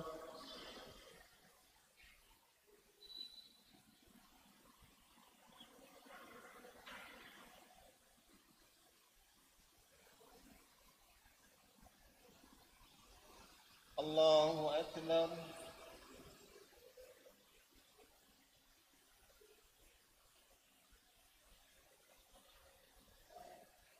الله أكبر.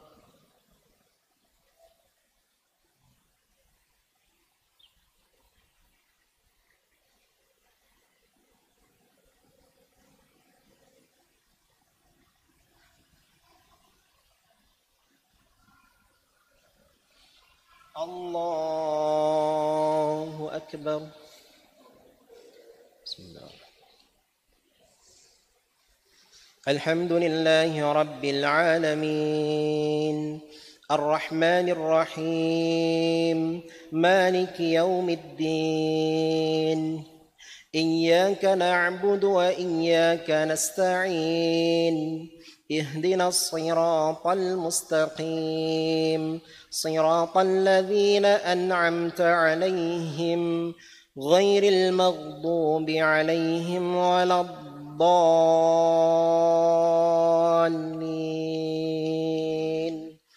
آمين.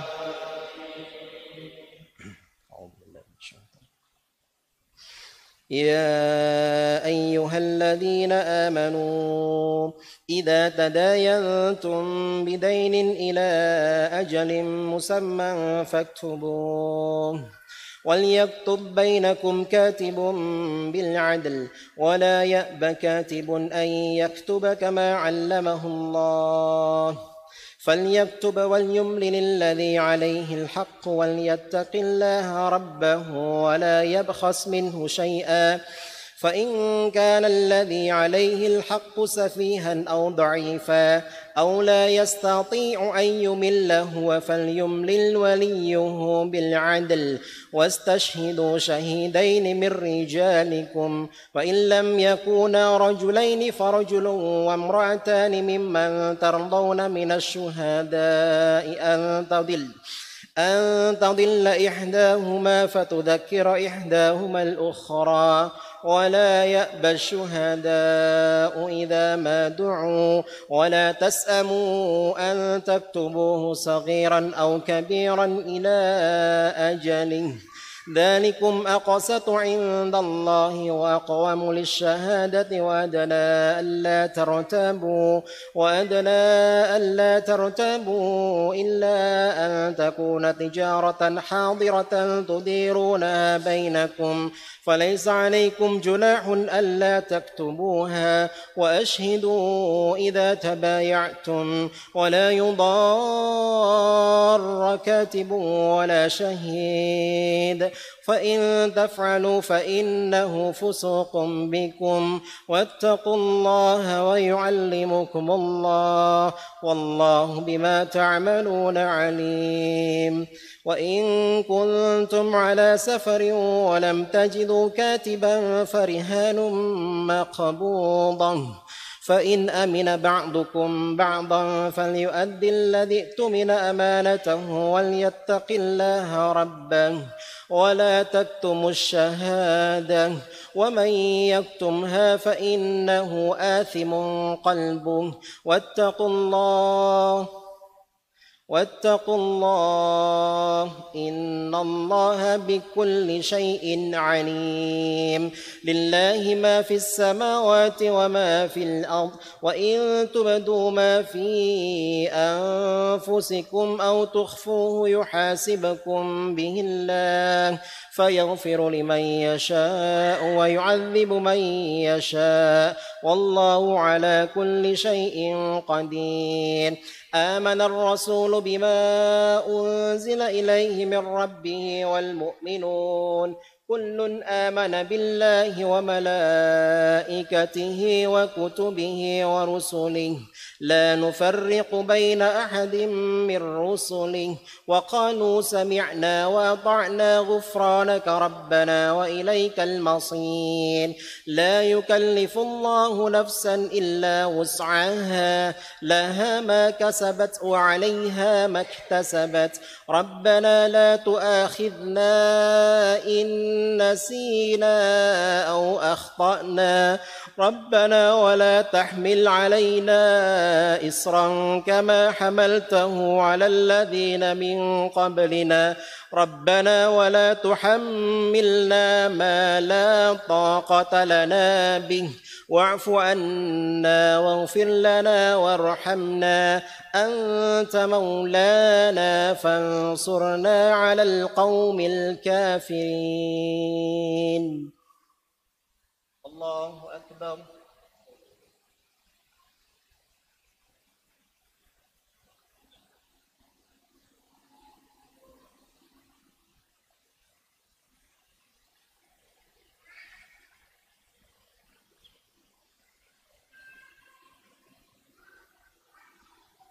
سمع الله لمن حمده.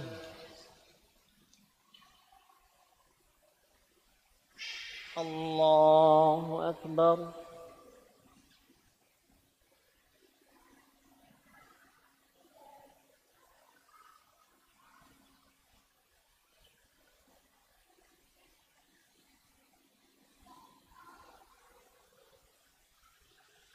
الله أكبر.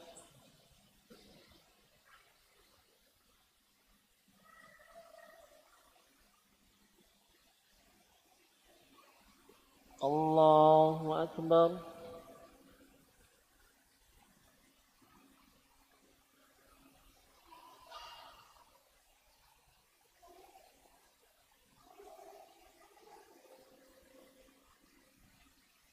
الله أكبر.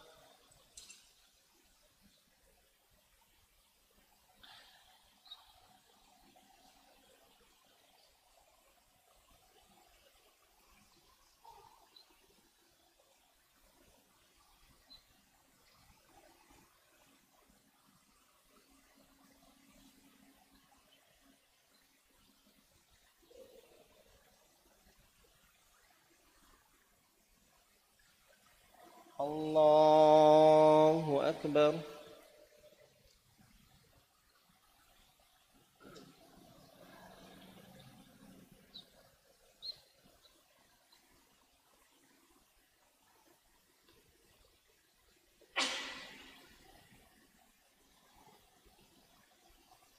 الله أكبر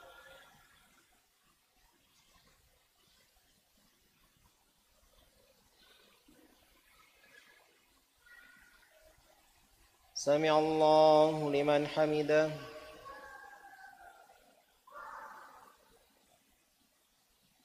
الله أكبر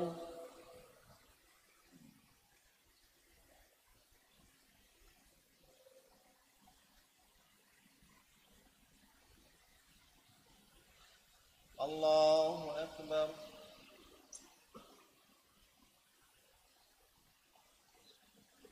الله أكبر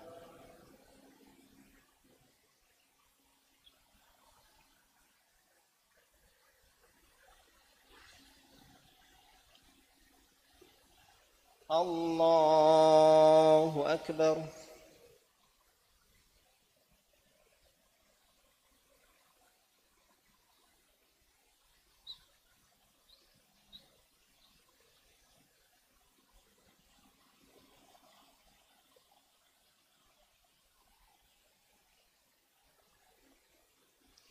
الله أكبر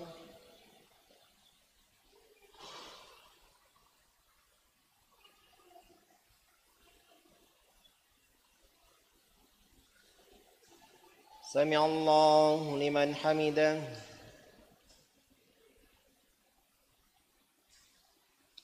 الله أكبر.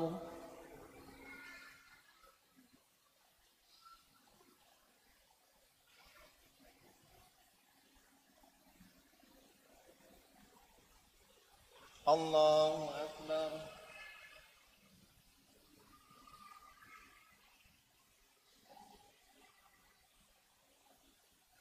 الله أكبر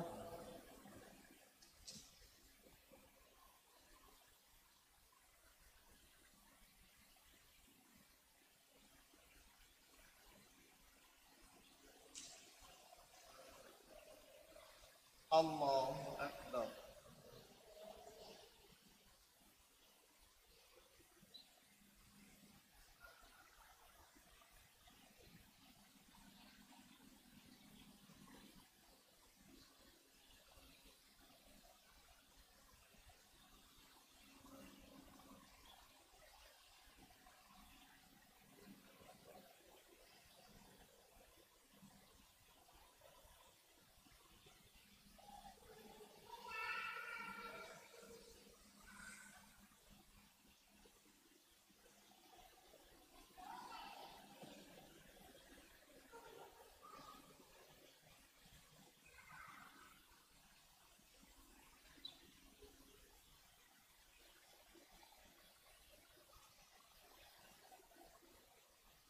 السلام عليكم ورحمة الله. السلام عليكم ورحمة الله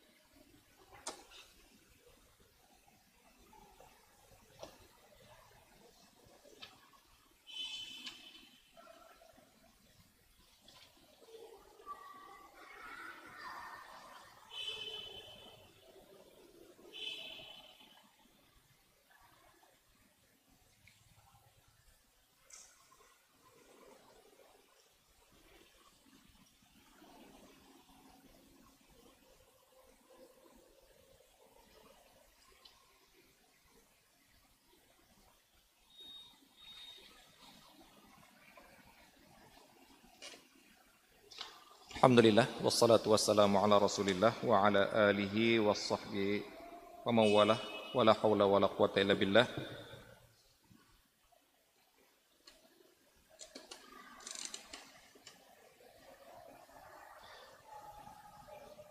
Kita lanjutkan masih di dalam hawalah yaitu sekarang kapan gugur kewajiban si B untuk melunasi ke si A.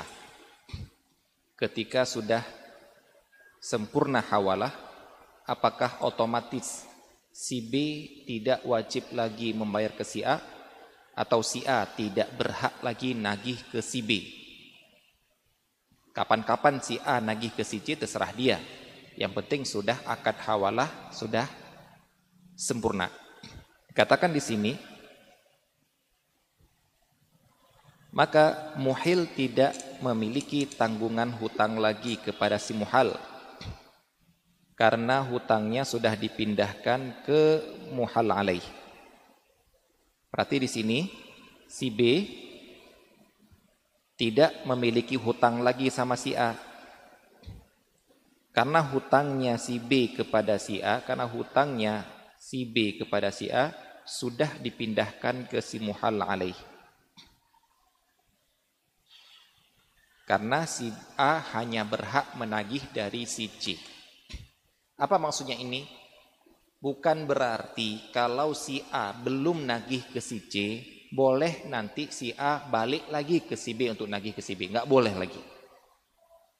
Jadi di sini bukan masalah apakah si C sudah melunasi ke si A atau tidak, bukan itu masalahnya. Tapi masalahnya si A sudah menerima akad hawalah dari si B. Yang mana kalau sudah diterima sudah sah, sudah ada keridoan, si A tidak boleh lagi nagih ke si B. Walaupun si A belum nagih ke si C. Walaupun urusan hutangnya belum selesai antara si C dengan si A. Tetap si A tidak boleh lagi beralih ke si B. Ini yang dimaksudkan di sini.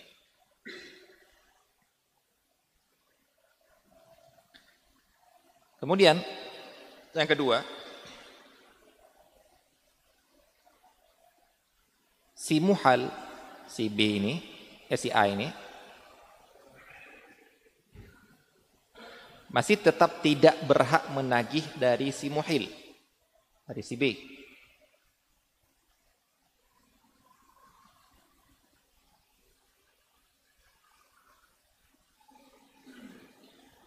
Selama ia ridho, siapa ia di sini? Ia di sini adalah si muhal. Ia ridho ketik, ketika tahu keadaan si muhal alaih sedang pailit. Nah,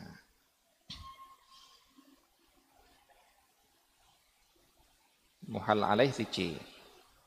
Nah, ketika terjadi akad, ketika terjadi akad hawalah, A, saya alihkan hutang saya ke si C. Kemudian si A bilang, dan dan, dan, dan, dan mereka tahu semuanya. Si B tahu, si A tahu, si C lagi pailit. Apa pailit? Gak ada uang. Dan si A bilang, ya nggak apa-apa. saya terima akadnya bahwasannya saya sekarang menerima hawalah ke si C.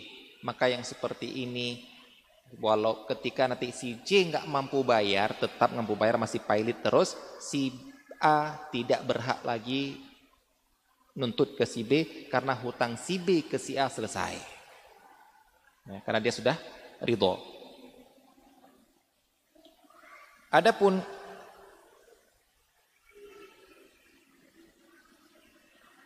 si muhal masih berhak menagih lagi dari si muhil.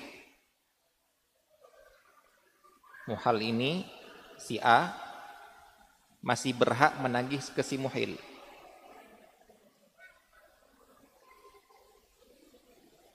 Walaupun sudah selesai akad hawalah. Walaupun sudah ridho. Tapi dia tetap boleh lagi ke si B. B, kamu tetap harus bayar hutang kamu sama saya. Kapan itu? Jika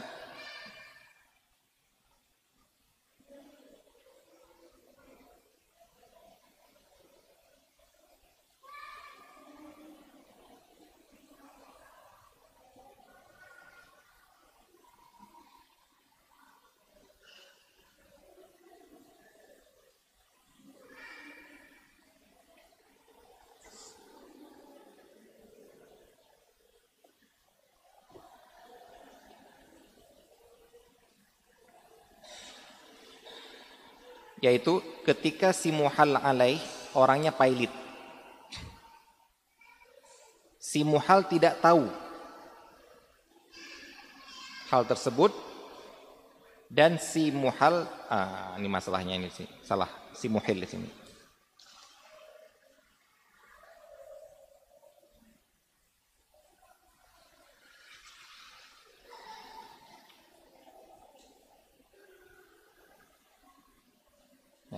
Dan si muhil tidak memberitahukannya.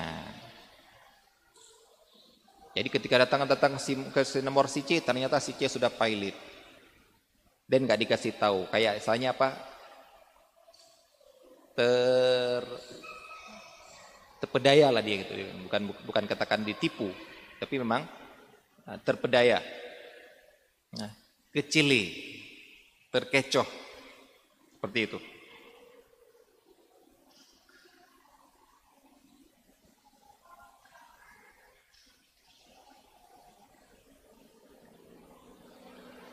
Di sini Syekh Utsaimin mengatakan ini pendapat yang dikatakan Syekh Utsaimin karena di sini beliau berbeda dalam madhab madhab Hambali.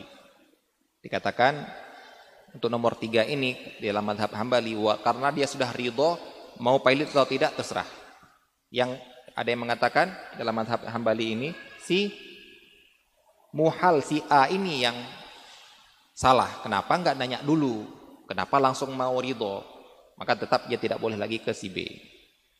Cuma Syekh Utsaimin di sini mengambil jalan tengah.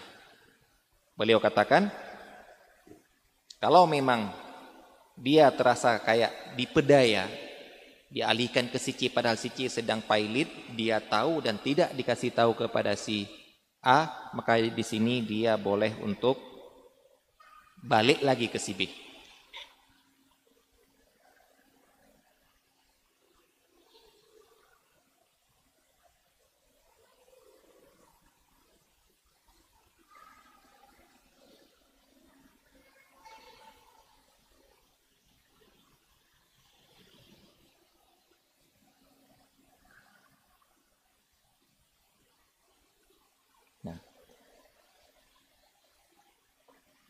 Yang kedua, atau si muhal alaih orang yang mampu melunasi, baik mampu melunasi. Dan si muhil tahu keadaan terkadang seperti itu. Jadi bukan pilot. Keadaannya adalah orang yang mampu untuk melunasi.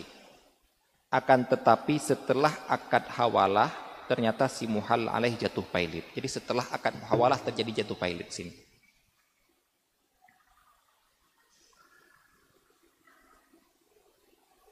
Jadi di sini terpedaya juga dia, tapi bukan diperdaya. Kalau tadi diperdaya, diperdaya oleh si B, disembunyikan. Kalau sekarang dia terpedaya dengan keadaan, yaitu ketika ditunjuk ke si C, oh iya, lihat keadaannya seperti itu. Begitu dia akan akad hawalah, begitu datang ke si C, ternyata langsung di saat itu dia pilot. Di sini baru dikatakan oleh Syekh Al-Utsaimin dia si A boleh nuntut lagi ke si B. Ternyata si A udah pilot. Nah, di sini disebutkan Syekh Utsaimin berbeda istihad beliau dengan istihad madhab Hambali yang mengatakan selama sudah madhab Hambali mengatakan selama sudah akad tidak boleh lagi balik lagi ke si B. Berarti kalau ketemu pilot yang salah kamu A, kenapa enggak tanya dulu, nggak lihat dulu, nggak mensyaratkan. Beda kalau dia mensyaratkan. Baik, saya mau ke C dengan syarat dia memang orang nggak pilot. Nah itu baru dikatakan disepakati dalam madhab berarti boleh ataupun tidak boleh lagi balik ke si B. Baik ini, ini yang dikatakan keadaan-keadaan kapan boleh, kapan tidak boleh lagi uh, ke si B uh, kapan tidak boleh uh, menagih lagi ke si B dan kapan masih boleh untuk menagih ke si B.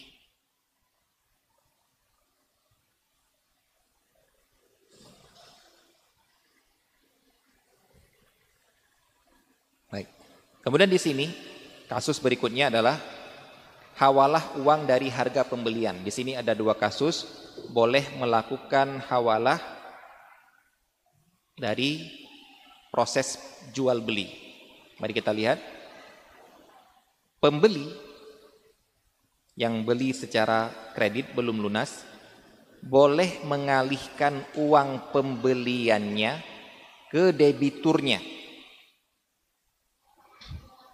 Jadi hasilnya jadi jadi si penjual menagih ke debitur si pembeli. Jadi ada orang beli, Pak saya beli ini ya, berapa? Sekian, 200 ribu, baik. Pak, saya punya hut, si C punya hutang sama saya. Uang 200 ribu ini nagih ke si C ya. Kemudian si penjual bilang, iya.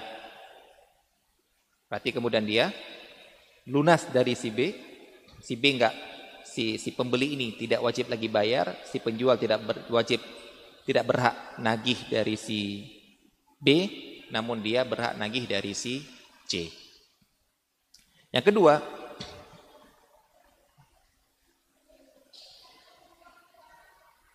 kasus yang kedua ini si penjual yang punya hutang sama orang lain si pembeli beli barang 200 ribu, baik, kapan bayar bulan depan ataupun pekan depan, baik. Begitu pekan depan, yang datang ke si pembeli bukan si penjual, tapi si C ataupun orang lain. Siapa kamu? Saya disuruh sama penjual untuk nagih hutang ke kamu. Saya dialihkan untuk nagih ke kamu. Kalau yang pertama tadi, orang menagih ke si penjual. Eh, penjual menagih ke orang lain atas pembelian si si pembeli. Kalau sekarang si penjual mengalihkan orang lain untuk menagih dari si pembeli. Ya, ini semua adalah pembelian secara kredit. Nah, mungkin ada yang bertanya, Ustadz, kalau gitu boleh mengalihkan mengalihkan uh, KPR, ngalihkan leasing. Boleh memang boleh. Cuma masalahnya adalah di ribanya. Sebagaimana hutang boleh, boleh. Ustaz boleh jual beli secara hutang, enggak lunas, boleh. Kemudian apakah dengan jawaban ini boleh, kemudian ada boleh melakukan akad leasing yang ada ribanya? Enggak boleh. Itu yang Anda tanyakan sekarang adalah riba, bukan akad hutang piutangnya. Akad piutang boleh boleh saja. Jadi ini yang dikatakan oleh para ulama yang menulis tentang uh, fikih kontemporer, fikih kontemporer. Yang terkadang ada orang yang ber, ada ulama, ada ada ada ustadz ataupun ada alim yang berfatwa dengan uh, pertanyaan dan langsung menjawab secara hukum fikih ternyata pertanyaan dia itu kalau dibawa ke kasus modern beda. Ya. Seperti misalnya, Ustaz boleh nggak jual beli kredit? Kalau kita bilang boleh, karena itu jual beli secara cicilan. Ternyata kalau diterapkan sekarang kredit yang dimaksud adalah kredit yang ma'ruf ada berbunga, ada denda. Berarti jangan sampai kita menjawab satu pertanyaan yang itu kalau dibawakan ke fikih benar, tapi kalau dibawa kenyataan ada tambahan embel-embelnya. Ini yang dikatakan bahwasanya para alim, ulama itu harus paham fikih waqi. Fiqhul waqi. Apa? harus memahami kenyataan sekarang ini. Jangan jawab sembarangan apa yang di dalam kitab. Saya contohkan. Kopi luwak. Halal apa haram?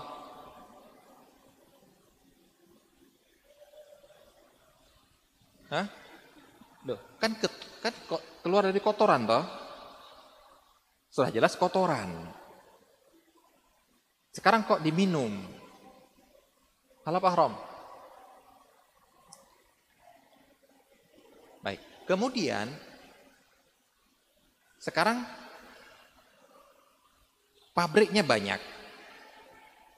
Perusahaannya banyak yang produksi kopi luwak. Kemudian kita ingin tahu halal haram kopi luwak, kita baca di kitab. Kita buka kitab-kitab fikih. Kita dapat di kitab fikih bahwasanya biji biji-bijian yang dimakan oleh hewan kemudian keluar bijinya masih utuh maka selama biji itu kalau ditanam masih tumbuh maka dia bukan najis tapi dia mutanajis. Apa beda? Apa bedanya? Kalau dia najis nggak bisa disucikan sama sekali. Apa contohnya? Contohnya anjing anjing ada mau cuci berpuluh-puluh kali, beratus-ratus kali pakai tempat cuci mobil, pakai salju, dia tetap najis. Karena anjing tidak bisa disucikan, karena dia najis. Kotoran. Misalnya Anda BAB, kemudian keluar kotoran keras, uh saking kerasnya, tapi dia kotoran semuanya, Anda kemudian cuci sampai biar dia suci, nggak akan suci. Kotoran tidak akan pernah suci. Yang su yang bisa Anda sucikan adalah yang mutanajis. Apa itu? Benda yang kena najis. Benda yang kena kotoran. Kotorannya ada cuci, bendanya suci lagi. Anda menelan, tertelan batu cincin. Batu akik yang mahal. Kecubung misalnya. Kemudian Anda nunggu ketika eh nunggu Anda korek-korek dapat. Masih boleh digunakan? Cuci dulu. Karena dia bukan najis, tapi dia mutan najis, kena najis, cuci dari najis, kemudian sekarang jadi suci. Baik. Para ulama mengatakan seperti itu. Biji kalau masih keluar sudah lembut, sudah nggak bisa tumbuh lagi, itu najis dia, nggak bisa dia apain lagi sudah. Itu buang. Tapi kalau masih keras, kemudian kalau ditanam masih tumbuh, berarti dia cuma muta najis, kena najis. Maka biar dia suci lagi dengan cara dicuci, jadilah suci. Itu caranya. Jadi kalau Anda mau bikin kopi luwak biar ber, biar suci seperti perkataan para ulama dalam kitab mereka, praktekkan ini. Baik. Kemudian Anda buka buku kitab fikih, kemudian Anda bilang kopi luwak halal. Karena karena yang keluar itu bukan najis tapi mutan najis. Pertanyaannya, Anda bilang halal di kitab, tapi ketika di pabrik dicuci atau enggak? Anda bisa pastikan mereka cuci? Begitu keluar dicuci bersih, tidak ada bau-bau kotoran lagi. Yakin? Kalau yakin nggak apa-apa. Tapi kalau nggak yakin, maka pada asalnya najis.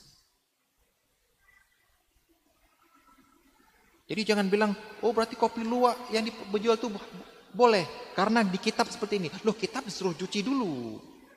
Di sana belum. Nah, jadi pahami wakil, pahami kenyataan, keadaan kontemporer. Jangan begitu ditanya ada kesamaan pertanyaan dengan di kitab langsung jawab. Ternyata ada rentetan-rentetannya. Murabahah. Ustaz, saya mau proses murabah boleh? Oh boleh. Murabahah boleh. Dalam apa? Murabahah boleh dalam kitab ada kok. Ah, ternyata murabah yang dalam kitab beda dengan murabah pakai sistem kontemporer. Murabah dalam kitab orang sudah punya barang dijual secara murabahah. Eh saya beli ini 20, siapa mau beli 21? Nah, itu murabah namanya. Ini saya beli 20, tolong kasih saya untung berapa kek. Itu namanya murabah zaman dulu. Sekarang murabah zaman sekarang apa? Belum punya barang. Ada orang bilang saya mau beli mobil, baik. Jasa keuangan, perbankan, nggak punya barang, kan? bukan penjual mobil toh. Anda datang, kemudian baru diproses beli mobil. Maka jangan Anda menghukumi murabah ini yang mereka namakan murabah dengan murabah dalam kitab. Ini namanya harus paham fiqhul waqi'. Baik. Nah, ini tentang bagaimana menagih apa uh, bolehnya dilakukan hawalah dalam masalah jual beli. Begitu aja. Maka saya katakan kalau memang oper kredit, oper ini selama tidak ada riba nggak masalah. Yang menjadi masalah adalah gara-gara ada riba. Baik. Dan uh, untuk yang akan datang insya Allah akan kita bahas tentang as-sulh. Sulhu itu artinya damai-damai. Nah, kalau damai berarti kalau ada pertikaian, ada tuntutan, bayar ini, tuntutan itu, kemudian diadakan damai, damai. Ini perlu kita lihat. Nah, karena dalam damai-damai itu, itu pasti harus ada yang mengalah. As-sulh tidak akan tidak akan terjadi kalau tidak ada yang mengalah. Maksudnya apa? Semuanya mau ini, ini, ini, tuntut, tuntut, nggak akan ketemu. Tapi yang ini nuntut, yang ini nurunkan sedikit, tak ketemu. Misalnya harus ada yang mengalah, harus ada yang bayar. Harus ada yang terkurangi. Maka itu bisa terjadi suluh. Maka itulah dinamakan dengan damai. Dan uh, damai itu sangat dituntut. sebagaimana perkataan Umar bin Khattab as-sulhu jaizun bainal muslimin damai itu boleh kalian lakukan sesama kaum muslimin illa kecuali sulhan ahalla haraman atau harrama halalan kecuali damai yang tujuan yang ternyata di dalamnya adalah ada menghalalkan yang haram mengharamkan yang halal kita contohkan saja yang bukan dalam muamalah seperti damai-damai dengan polisi lalu lintas. Damai itu? Damai. Tapi ternyata ada uang riswahnya. Ada uang hadiatul ummalnya yang itu haram hukumnya memberikan. Berarti di sini damai yang yang terdamai yang mengakibatkan ada pemberian riswah haram. Dulu riba jahiliyah juga gara-gara damai. Ada orang nggak mampu bayar hutang, udah kita damai-damai saja, kita kamu dibayar tahun depan aja, tapi dengan syarat tambah ya. Jadi damai-damai cara bayar hutang yang seharusnya sekarang dibayar, sekarang kita berdamai saya mengalah, bulan tahun depan dibayar, cuma ada yang harus ditambah. Berarti di sini damai ada riba. Haram.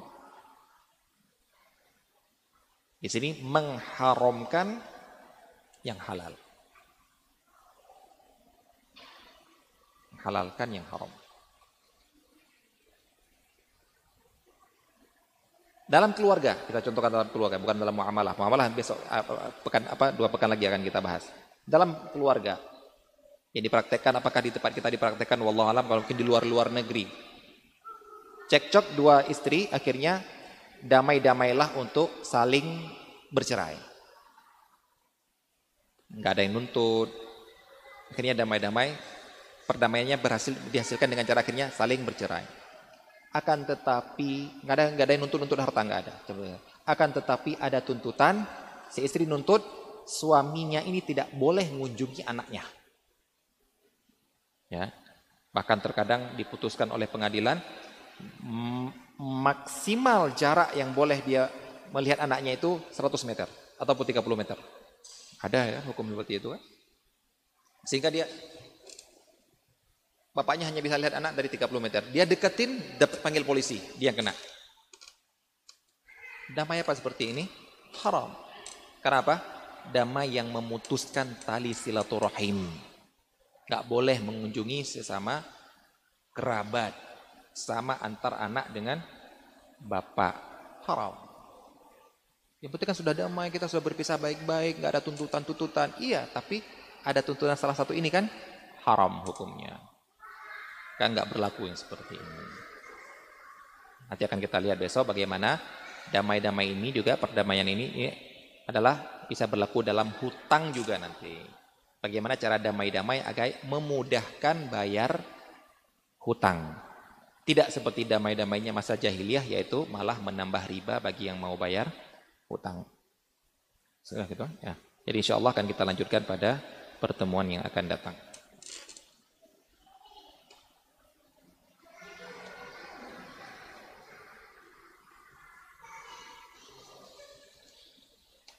Apakah asuransi yang ada sekarang, doman dan kafalah jadi satu orang? Perhatikan. Tadi kita mengatakan,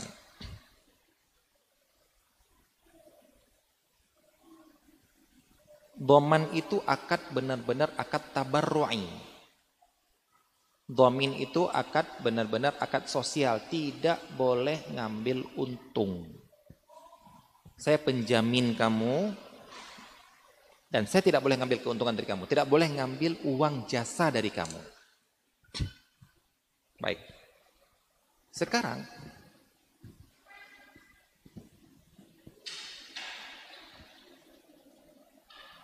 sekarang nggak ada lagi ya di bandara nggak ada lagi ya. Dulu kan ada kan di pinggir-pinggir dia setelah setelah cek check in itu ada samping proteksi pak proteksi proteksi proteksi. Pernah merasakan nggak tuh? Itu yang kasihan sekali adalah orang-orang yang baru pertama naik pesawat. Karena dia kira itu wajib. Proteksi-proteksi. Mana tiketnya? 10 ribu. Proteksi. Anak awal-awal juga kena seperti itu. Proteksi. Karena mereka berdiri dekat check-in. Sekarang Alhamdulillah nggak ada lagi. Saya kasih proteksi pak. 10 ribu pak. Oh asuransi toh. Nah, mereka bilang apa? Kami menjamin barang Anda, bagasi Anda sampai ke sana secara selamat. Bayar. Bayar apa? 10 ribu. Pertanyaannya, mereka sedang menjual apa? Anda bayar 10 ribu, jual apa mereka? Gak ada jasanya, yang bawa pesawat. Gak ada. Saya menanggung barang. Pak, Bapak mau mengasuransikan rumah Bapak? Mau mengasuransikan rumah Bapak? Ini dicatat semua, berarti Bapak bayar premi sekian, sekian, sekian, sekian, sampai berapa tahun? Baik. Maksudnya Pak, kalau gempa, kalau ini, kalau itu, mobil Bapak mau diasuransikan Pak? Kalau ini, kalau itu kita ganti. Baik, ketika Anda bayar, Anda bayar apa? Pertanyaannya, Anda bayar apa? Di sini ada tukar ada ada keuntungan yang didapatkan. Baik, Ketika dia ngambil keuntungan dari Bapak, mereka jasa mereka apa? Melindungi mobil Bapak? Enggak ada, Pak. Mobil jalan sendiri, rumah nggak ada yang lindungi, Pak. Jadi di sini adalah jual beli nggak jelas. Jual beli nggak jelas ini. Apa yang dijual belikan? Jadi kalau ditanya apakah dia doman, kafalah, tidak ada di sini, Pak. Tidak ada. Jadi kayak ngambil uang orang, anteng saja. Sampai dengan selamat dapat, ada kecelakaan, klaim. Dan sudah ma'ruf yang nerima telepon.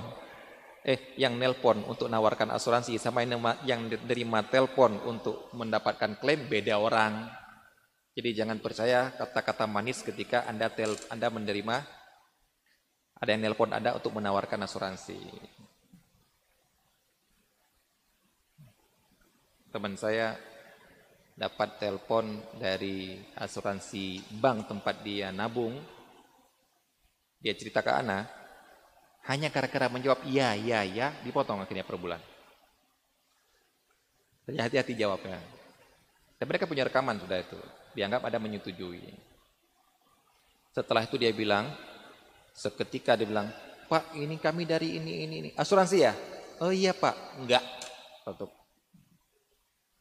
Saya juga pernah dapatkan kami dari bank ini titik mau menawarkan itu asuransi mbak ya. Iya. Oh saya nggak ikut asuransi pak. Kalau boleh tahu pak, kenapa pak? Nah, karena dia ini dari bank berlabelkan syariat. Ini kalau saya bilang karena asuransi itu haram, nggak syar'i, ini kan panjang debatnya karena mereka sudah punya kunci. Dan kita tahu debat sama siapa ini kan? Sama pedagang bukan ulama ini ya. Kita bilang apa? Kenapa Pak ya? Saya tawakal aja. Oh iya makasih Pak. Berapa waktu yang lalu dapat lagi Gak nerima dia jawaban tawakal. Mungkin sudah ada sudah ada. Oh iya Pak, memang kita bertawakal Pak, tapi kan kita usaha. Iya, usaha saya adalah tawakal.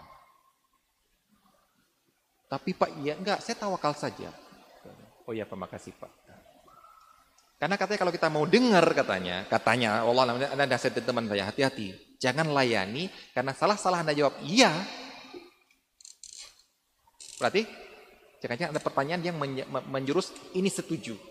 Sudah terima potongan per bulan. Apa yang mereka tawaran Pak? Apa? Kok? Enggak ada jasanya. Ya perhatikan ya kalau ada ada tanya asuransi apakah ada hubungan yang doman kafala? Tidak ada. Tidak ada teman-teman di situ karena mereka tidak menanggung apa-apa. Kalau tadi ada Pak, saya nanggung kalau kamu nggak bayar saya bayarkan. Apa saya nggak boleh ngambil keuntungan? Lalu mereka sudah barang sampai selamat mereka dapat keuntungan. Yang nanggung juga bukan mereka kok. Beda kalau mereka ngawal mobil, ngawal barang kita ya, duduk di samping bagasi gitu ya, minta bayaran, nggak mungkin sepuluh ribu. Allah alam seperti itulah ya. Proteksi. Orang nggak tahu pak, proteksi. Apa berarti? Proteksi bapak kan, bapak kan naik pesawat kan, barang bapak perlu diproteksi. Orang-orang awam itu, ya Allah saya mau mau bilang nggak usah, nggak wajib, bahwa bisa kena kena pasal mungkin saya kan, itu mengganggu kan. Ada orang-orang mau naik pesawat, dikira nih dari setelah ngambil tiket harus bayar sepuluh ribu sini. Sekarang alhamdulillah nggak ada lagi. Sekarang alhamdulillah nggak lagi. Semua include dengan tiket. Dulu walaupun tiket ada, ada yang jual-jual seperti itu. Na'udzubillah min Jadi kalau ditanya apa hukum asuransi, tanya sama ustadz yang lain ya. Karena asuransi berbagai macam yang ada di Indonesia, tidak bisa kita katakan uh, satu hukum. Allah Ta'ala alam. Assalamualaikum Ustadz, apakah anak angkat atau adopsi berhak dapat waris, sedangkan dia diadopsi waktu bayi? Tidak. Kenapa? Karena yang berhak dapat waris cuma hubungan nasab, hubungan pernikahan yaitu antara suami istri dan hubungan wala antara mantan tuan dengan mantan budaknya. Mungkin nggak kita dibahas lagi di sini. Yang lain, yang lain kalau tidak ada ahli waris sama sekali, baru hubungan agama. Maksudnya apa? Hartanya untuk baitul malil muslimin, baitul mal yang digunakan untuk maslahat kaum muslimin. Kenapa dapat dia mati kok kita dapat kaum muslimin hubungan agama, nasab nggak ada, pernikahan bukan, bukan suami istri, dan juga walak nggak ada. Nah jadi kalau anda tanya, anak adopsi dapat atau tidak? Tidak. Walaupun dia dari bayi Ustaz, walaupun dari bayi. Malah kalau anda nasabkan dia ke Anda, masukkan ke kakak Anda, binnya ke Anda, dosa besar. Ancamannya tidak masuk surga, kata Rasulullah sallallahu alaihi wasallam. Manidda'a ila ghairi abihi wa huwa ya'lamu annahu ghairu abihi fal jannatu alaihi haram.